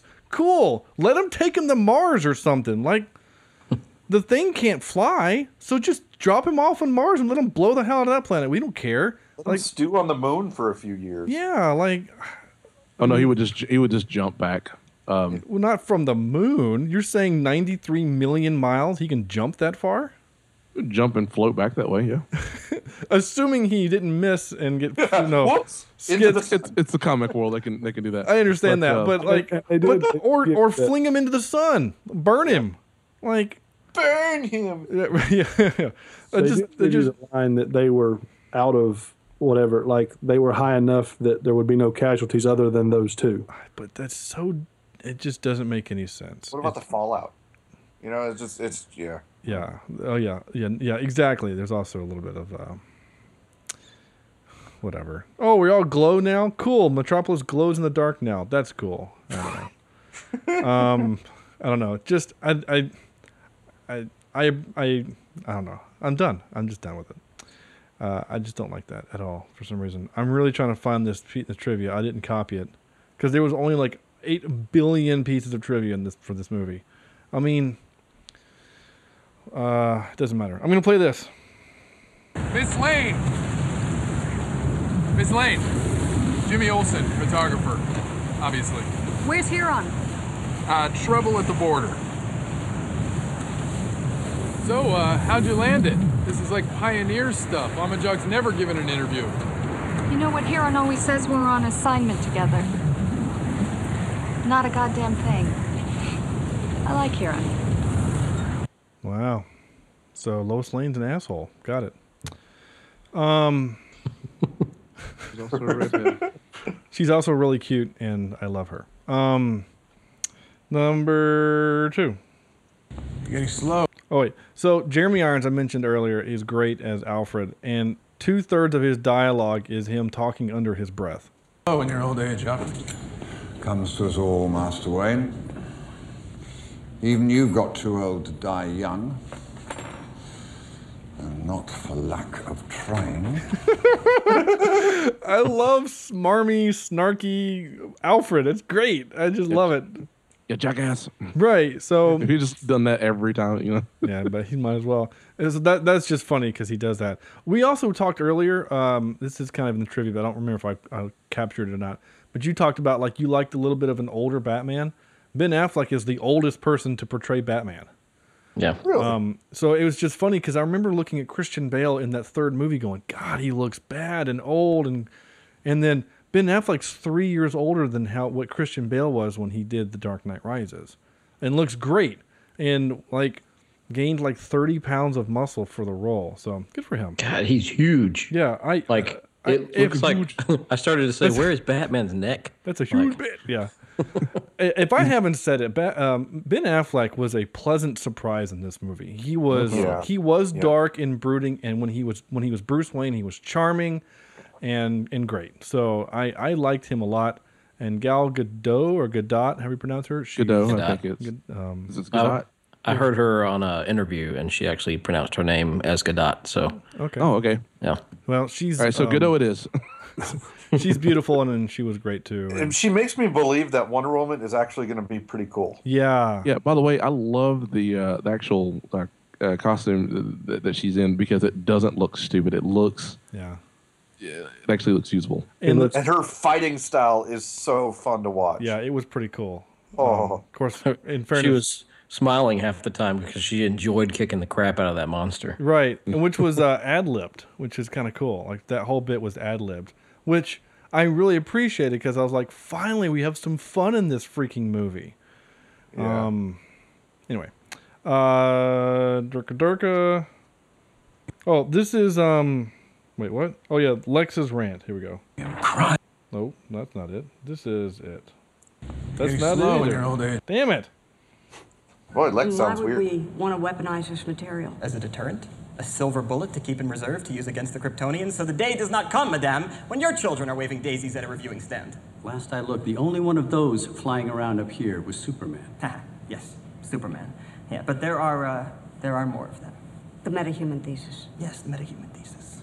More likely than not, these exceptional beings live among us. The basis of our myths, gods among men upon our, our little blue planet here. You don't have to use a silver bullet, but if you forge one, well then, we don't have to depend upon the kindness of monsters. Ugh. I was into it until he did that. I don't know why. I just don't like that. But and I would have laughed out loud had he hit that, that little blue earth thing on that glass and it broke. That would have been funny. Um You didn't All right. like the southern accent part? no, God, no, because he's making fun of her.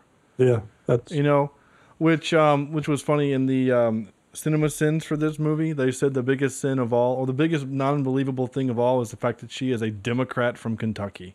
That was the one of my favorite things because that doesn't exist. I think that was pretty funny.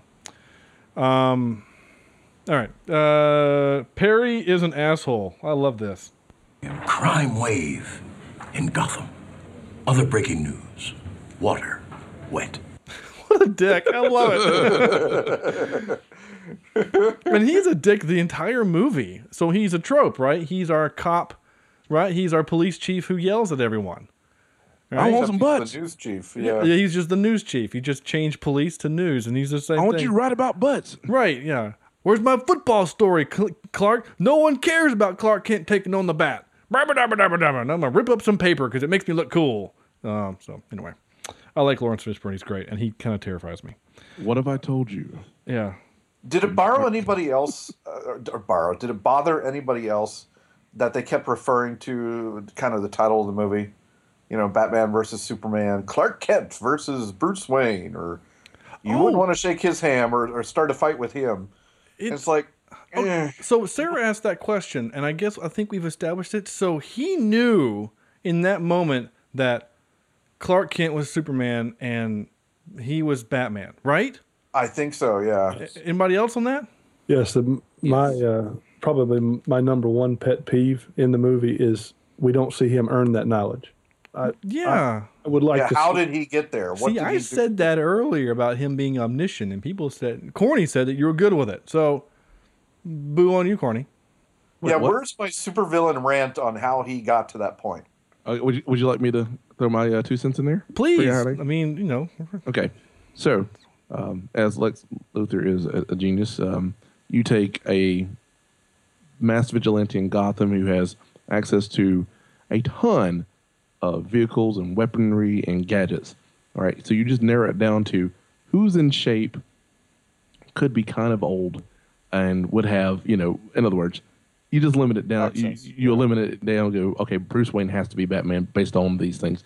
That, and he probably found some blood at a scene and did, you know, got his own stuff.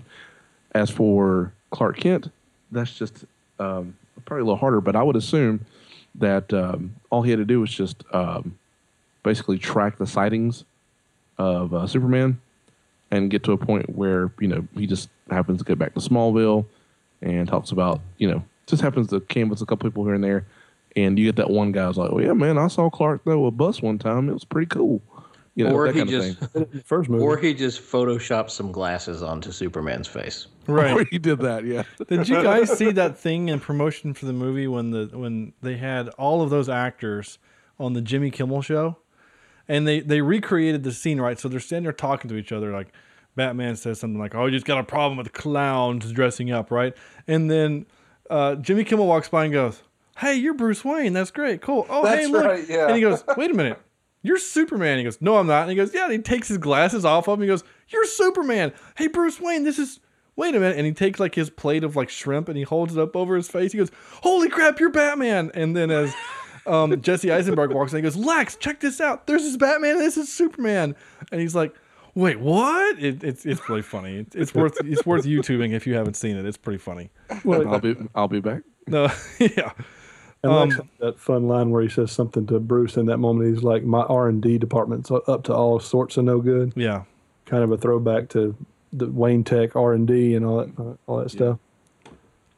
Yeah, it was just funny. I had to With, uh, because I had to Fox and yeah. Yeah, I, I had to. Yeah, um, I had to think about it though. I was like, because the first time I watched it, I didn't get that, and then this time I go, oh, wait a minute, I think he knows who they are. Um, next clip.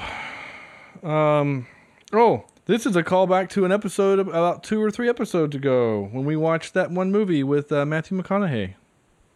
So? So who gave prototype military rounds to Tuareg fighters in the Sahara? You're the reporter, tell me. The Tuareg fighters. So the guys that were the good guys in Sahara are now the bad guys in this movie. Oh, in Central Africa. in Central Africa, which is not actually Central Africa. It's actually uh, Well, technically, if you go from the north to the Here we go. Here's the funny part about this, uh, Alan, is that off air, I actually did a Google search and found where the actual geographic center of Africa is, and it's not even Central Africa. It's like south of it because Africa's so long.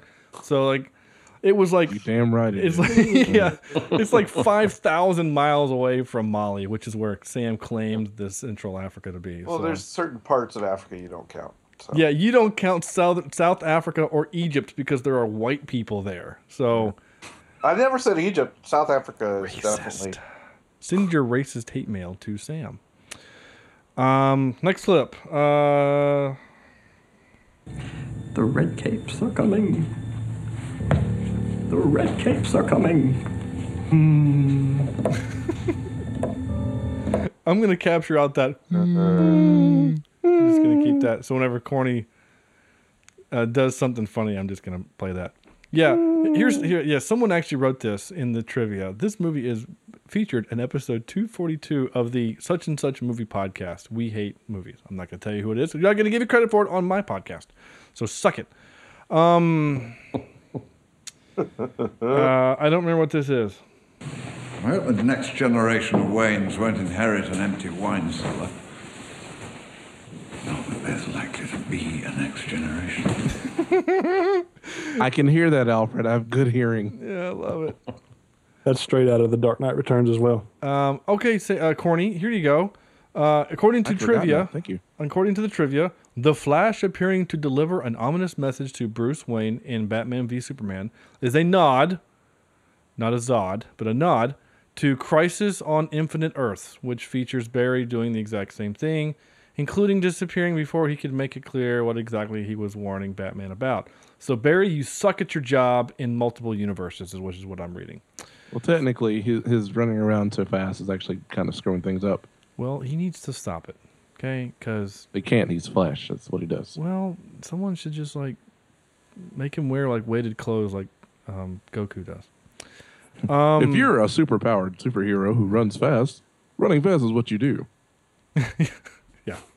yeah. Also, uh, Geico. Um, uh, I already played that one. Um, balls. Is the U.S. providing experimental military arms to rebels in Africa? You know, with balls like yours, you belong in here. That's right. How how now hop in and hop in your mech suit and but hey, but uh, not we- if you're in North Carolina. Oh, I was going to say they Oh. could have just filmed that in Charlotte. Nobody Yeah. would have questioned it. Yeah, or something like that. oh, uh, by the way, we uh, have a nice little uh, double feature for um, the Matrix. Yeah. Oh yeah, yeah. Both of them are in the Matrix. Yeah. Oh. Um. There's also a, uh Star Wars uh, reference in this. I don't know if you guys recognize that or not. But the uh, prison uniform that uh, Lex wears is uh, 16 TK421. TK421, of course, is the stormtrooper uh, that Han Solo beats up and takes his uh, thing. You know. Anyway. His armor. Yeah. Yeah, his, yeah, his. Why do we even wear this armor? Uh, last one. No capes. No, that's not what this is. I just I just wrote cape. I don't know what it's for. It's okay. I'm a friend of your son's. I figured. The cape? What? Okay, sure. Would not be very popular with uh, the Incredibles. No, no capes. No capes. Ed, Edna Mode. Uh, speaking of the Incredibles, Helen Hunt, you know, is the uh, Elastigirl. So there you go. That wasn't Helen Hunt, was it? Uh, Holly. Not Helen Hunt. Um, Helen Holly. um, Holly Hu- uh, Hunter. Holly- Holly Hunter. Holly Hunter is your uh, your Elastigirl. Um.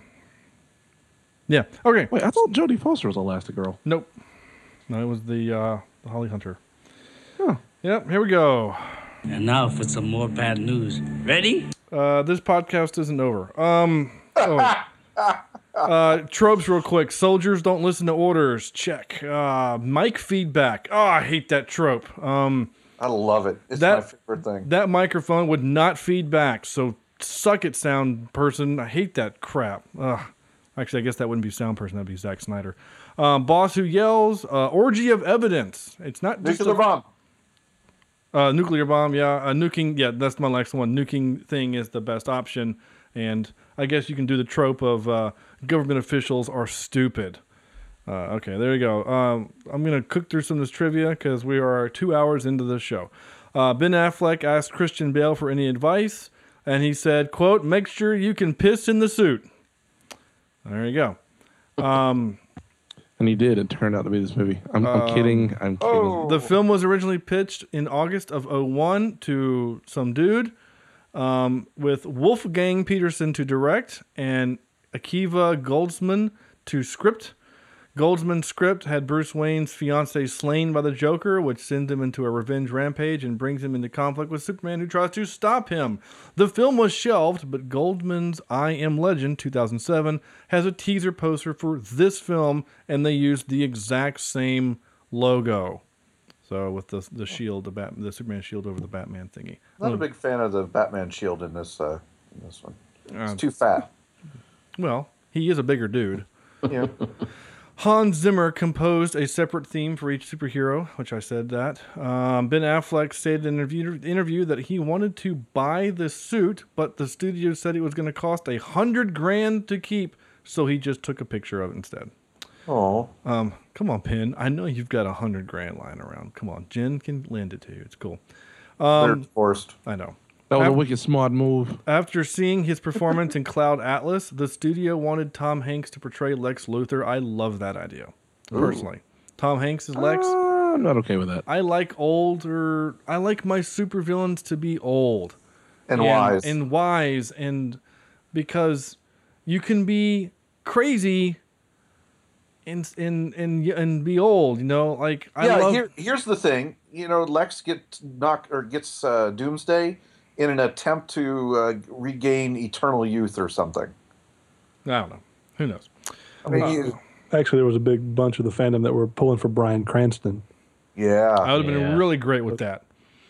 I'm actually okay with this. Yeah, That- and that's how he makes his billions is by cooking meth. So, um, now here's one of those things on um, IMDb where they they throw Super up, Breaking Bad. they throw yeah, they throw a bunch of names out because they say this person was uh um so before Jesse Eisenberg was cast they wanted Matt Damon, Bradley Cooper, Joaquin Phoenix, Adam Driver, and Jean Dujardin. Jean Dujardin were on the Warner Brothers list to play the part. So uh, take that Joe for Pesci would have been perfect. he would have been great. Um, he I would have am the knight. Yeah. you talking to me? Oh, you think I'm funny? Am I here to amuse you? Well, you are. You are dressed as a clown, sir. Um, uh, if we're gonna, I'm not gonna play the recasting game because we just um, did. We have. yeah. Um, soundtrack great. I gave this. Uh, Hans Zimmer is awesome. Just pure and simple. One of my favorite parts of the movie. Uh, what did we learn? It's good to have your mother's name be Martha. That's what we learned. Um, Hey, you know, I'm otherwise, kind of glad we didn't really go on and on about the Martha thing. I'm, I'm glad we didn't do that. Though. no, Yeah, I was. You Um, didn't spend, you know, 15 minutes on that or anything. the movie did, but we didn't. Um, so, just why did you say that name? I don't know. Um, First thing that came to mind. yeah, Swear to me. it's my dog's name. Oh, okay. Go. Save my dog. Um, that's one of my favorite moments in Batman Begins. By the way, swear to me. I swear to God. Swear to me. That's best. That's awesome. Uh.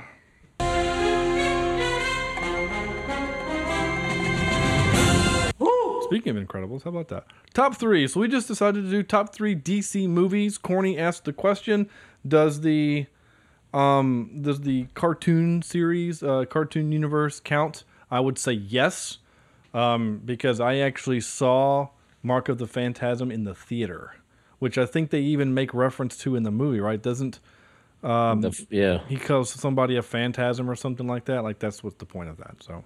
Yeah. Uh, I think uh, Alfred said that. He probably said it under his breath, like "You "stupid phantasm." Blah, blah, blah, blah. So I don't know, maybe. Uh, so top three. Uh, so we'll go in our typical order. Andrew, your top three, sir. Well, uh, I'm glad that you mentioned that because Mask of the Phantasm is actually an honorable mention of mine because I also saw that in the theater, uh, uh, taking me back to my childhood here. Uh, number three, 1989's Batman. All right. Number two, The Dark Knight. Uh, this one I would count as number one, but uh, not. I'm going to play by the rules and go to a DC comic that a lot of people don't realize is DC, and I'm going to say Red. Damn is it! Number one. That's what I picked. Nice. I love that movie. Oh my god, I love that movie. It's Okay, fantastic. It's amazing, truly amazing. John Malkovich. Well, he could have been an interesting villain in one of these movies. Um, he's great. All right. Um, damn it, Andrew. Was that yours? That's actually like my list almost exactly. Oh, Um, sorry. Yeah, you cheating off my script. This twice we've done that. Like freaking the intro and now this. Damn it. Um, uh, corny. All right. Uh, I'm going to actually go with um, all three cartoons because I, I, I will say this. Between the Marvel animated universe and the DC animated movie universe, uh, DC is kicking Marvel's ass, in my opinion, Oh, that's fair. um, and how they do this. So, hey, good job there. Uh, I'm going to go with my number three as Justice League War, which is kind of an origin story where you get a little bit of everybody and they're starting of powers, but Yeah, then I they just saw fight. that. Oh, Very pretty good. It's awesome. Um, my number two is going to be Superman, Batman, Apocalypse. Um, it has one of the coolest things I've ever seen um, in a, I guess, cartoon setting. Um, there's a moment where um, uh, basically Superman's cousin Kara has been kidnapped by Darkseid, and uh, he's kind of converted over to somewhere evil. So they're kind of fighting, and then Batman uh, does his thing. He finds a bunch of Hellspores, which are essentially a bunch of nukes, and uh, he he rolls up to Darkseid and it's like, "Hey, uh, stop bothering Kara. And Darkseid's like, no. And Batman's like, do it. And he's like, no. And he's like, all right, I'm gonna blow your planet up. He's like, you wouldn't. And Batman's like, I got your codes. And he says the codes. And then Darkseid's like, what? I thought you were gonna say, "I got your nose." Well, essentially, the- nose. That'd be I got your nose. But anyway, but uh, I'll the, give but it the, back. But the line that makes me uh, find that movie really awesome is the fact that uh, Darkseid throws Batman through a wall, is holding by his throat. It's like, "Give me the codes," and Batman's like, "Leave world alone," and that kind of thing. But that was one of those. This guy is seconds from death and is talking shit essentially. That's uh, that's awesome. And then my number one would be the uh, Dark Knight Returns, um, not the not not movie world, but the cartoon version where we get Frank Miller's uh, story of Batman and um, an older Batman being uh, having to fight Superman because um, he has come out of retirement and the United States has sent uh, Superman is basically a lackey for the United States and uh, they send uh, Superman to Metropolis to fight our old Batman and um, it's where we get a one-armed uh, Green Arrow um, because of you know things went down. So yeah, that's my three. Wow. Cool. Uh, Sam. Um, I'm the boring one because I haven't seen a whole lot of DCs, um, other than uh, the live action stuff. And So I've under the table, I've got the uh, original Batman at number three, or the not the original, not not the 1966 or whatever that yeah, was. the Yeah. 1989 Michael Keaton. Yeah. Um, I've got Constantine at number two. And uh, I couldn't find who makes the Jurassic World comics. I don't think it's DC. but I tried to look it up. it Um, ain't DC man. yeah. But uh, Dark Knight is, is that my number one. Okay. Uh, Alan. Uh, I have an honorable mention of the Dark Knight Returns animated movie. Uh, Frank Miller, seeing that comic come to life is, is pretty good. It's pretty cool. Um, number three for me would probably be um, the 1989 Batman Michael Keaton. I remember when that came out. Um, I really enjoyed that. Uh, Oh, yeah. Still watch it to this day. Uh, number two for me would probably be um, The Dark Knight. Uh, lo- love that. I remember the the shock of the Heath Ledger casting and everybody thinking that was the worst thing in the world. And I said, I'll wait and see, and he nailed it. Um, and then my number one is, uh, as a huge Superman fan myself, I'm going to say Superman 2. And I'm going to take it a step further and say the Richard Donner cut of Superman 2. Is that the one where he goes, he spins the world backwards? And No, that's Superman 1. Superman 2 is the one where he fights the three supervillains. oh yeah, kneel before Zod. Yeah, Yeah. that one. Yeah, But uh, the Donner cut, yeah. The Donner cut is pretty. Is actually better because Yeah, he it was the guy that was actually supposed to direct the film. Anyway, I don't think I've actually seen this one. Yeah, he he- he actually Donner directed like ninety percent of the movie, and then they fired him because he want, wanted to do a different direction, and they brought in some other schmuck, and that's why, like the Gene Hackman scene with uh, Ned Beatty is like so weird, right? And like the dialogue is also the the the dialogue you see on the screen isn't even Gene Hackman because those scenes were filmed for the first movie and then they threw it into this movie and Gene got so mad that they fired Donner that he didn't even go in to do ADR for the dialogue. So like if you go back and watch that, that's not even Gene Hackman's voice. It's actually really interesting. Yeah. Anyway. I've got that uh, Donner version, Corny, if you want to borrow it. I would actually. Didn't they die in the Colorado Rockies? The the Donner party? Yes.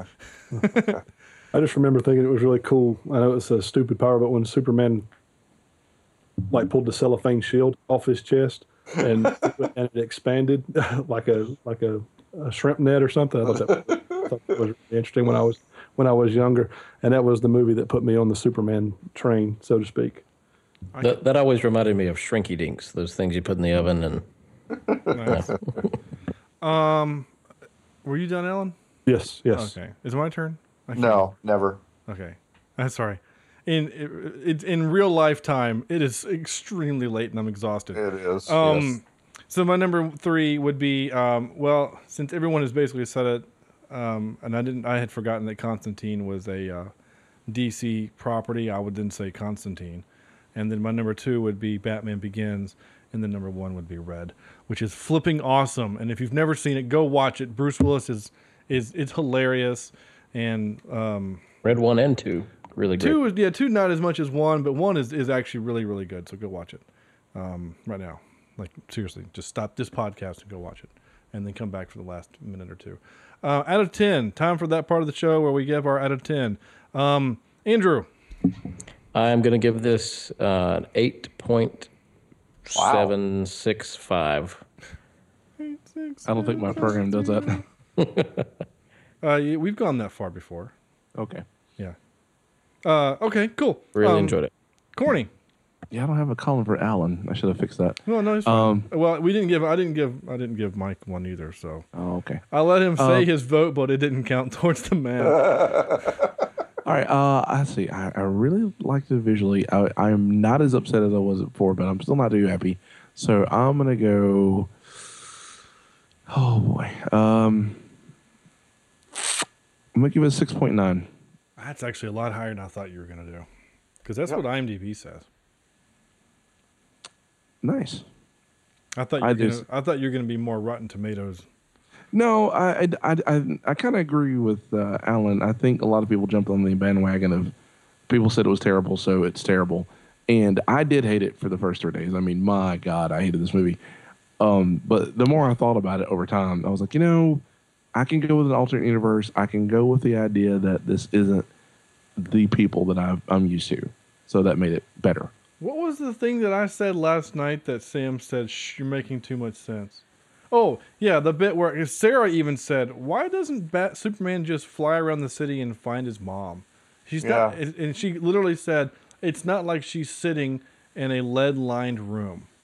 So anyway, again, a non-believer is making fun of the movie. Sam, Um, I'm going to, despite the problems with uh, the story at the last part, um, I'm going to give it a six point one. gosh, I'm gonna So- I'm gonna come across as the asshole here.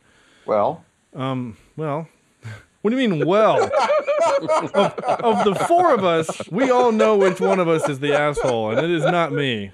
That depends on the day of the week, I think. Uh, that's actually true. If I've if I've had a if I've had a grumpy Tuesday, then sometimes it can be me. Um, if when Corny's computer decides to become sentient and try to kill him, then sometimes it's him. Um, but usually it's Andrew, or usually it's like Sam. Sorry, not Damn. Andrew. Andrew is actually like the least asshole-ish of all of us. Thanks a lot, Sean. Yeah, you're welcome. uh, Alan, you may throw in your two cents, sir, but I apologize. It won't count towards our thing. Well, if it doesn't count, I'm going to give it a 15. All right. Uh, uh, uh, let's see. Um, I'll, I'll give it a um, a solid 7.75. It, it has some issues, I think it, but I think it sets everything up well. So, uh, 7.75. Why did you say that names? Right. Okay. Nice. um, I'm gonna. Well, okay. I'm gonna give this a straight in the face five. Just a 5.0. Like a lot of good, a lot of bad. It kind of evens it out. Um, I even with the I knew the extended cut was gonna be long. I did not know it was gonna be, you know, ex- Lord of the Rings extended version, Return of the King long. At least we didn't Um, say goodbye to each hero for like 30 minutes. Correct. It did have only one ending. It did not have seven like that movie does. Um, I just there's there's just too many things that just bother me. Um, and um, but there's some things to, to like about it. Um, but again, I'm I'm not your audience for this movie. I'm not. Um, so uh, it just doesn't it doesn't work on me like Avengers does or Cap 2 or whatever. You know, there's just so, but that's fine. That's why there is a Marvel and a DC. Uh, that's going to do it for us, right? Um, oh. What are we doing next week? Oh my gosh. Well, it, it already is next week. We got to start watching our movie right now. Um, no. Um, first, I'm going to say this. I went and saw the new Star Trek movie. I loved it. I really did. Um, if I'm you're shocked. if you're, well, okay, you were with us when we did uh, Into Darkness, and I ripped that movie pretty good. Even did, though, actually. even though we You got into a stupid argument about freaking exhaust from the Oh, ship. yeah. but which is not in this movie, by the way.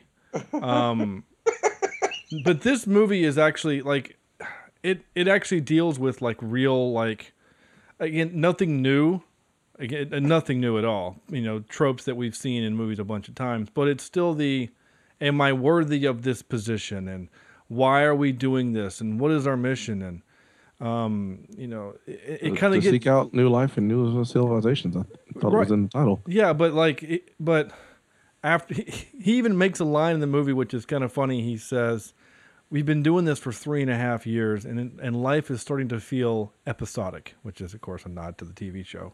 Nice. Um, but you know, it's it's it's a little bit. It's it's actually it, it now. Of course, the it's in the it's in the preview, so the spoiler: the the Enterprise does get destroyed, and that scene was filmed really well, and it was it's kind of emotional, like because again, the Enterprise is a character on the show, so they did it very well. I thought it wasn't just oh blow it up dead, you know, like it was. Um, Haven't they blown it up every single movie? Uh, no, the first one it actually did pretty well. The second one it got beat to hell, but it, it survived. This one it it did, um, which is Wait, the second one didn't it crash to Earth? it, it came towards Earth. It did not crash into Earth. That was the bad guy version ship. That's what crashed into the Earth. Okay. The bad guy's ship crashed because he was trying to actually crash it into Starfleet headquarters and messed. Well, the Enterprise is blown up.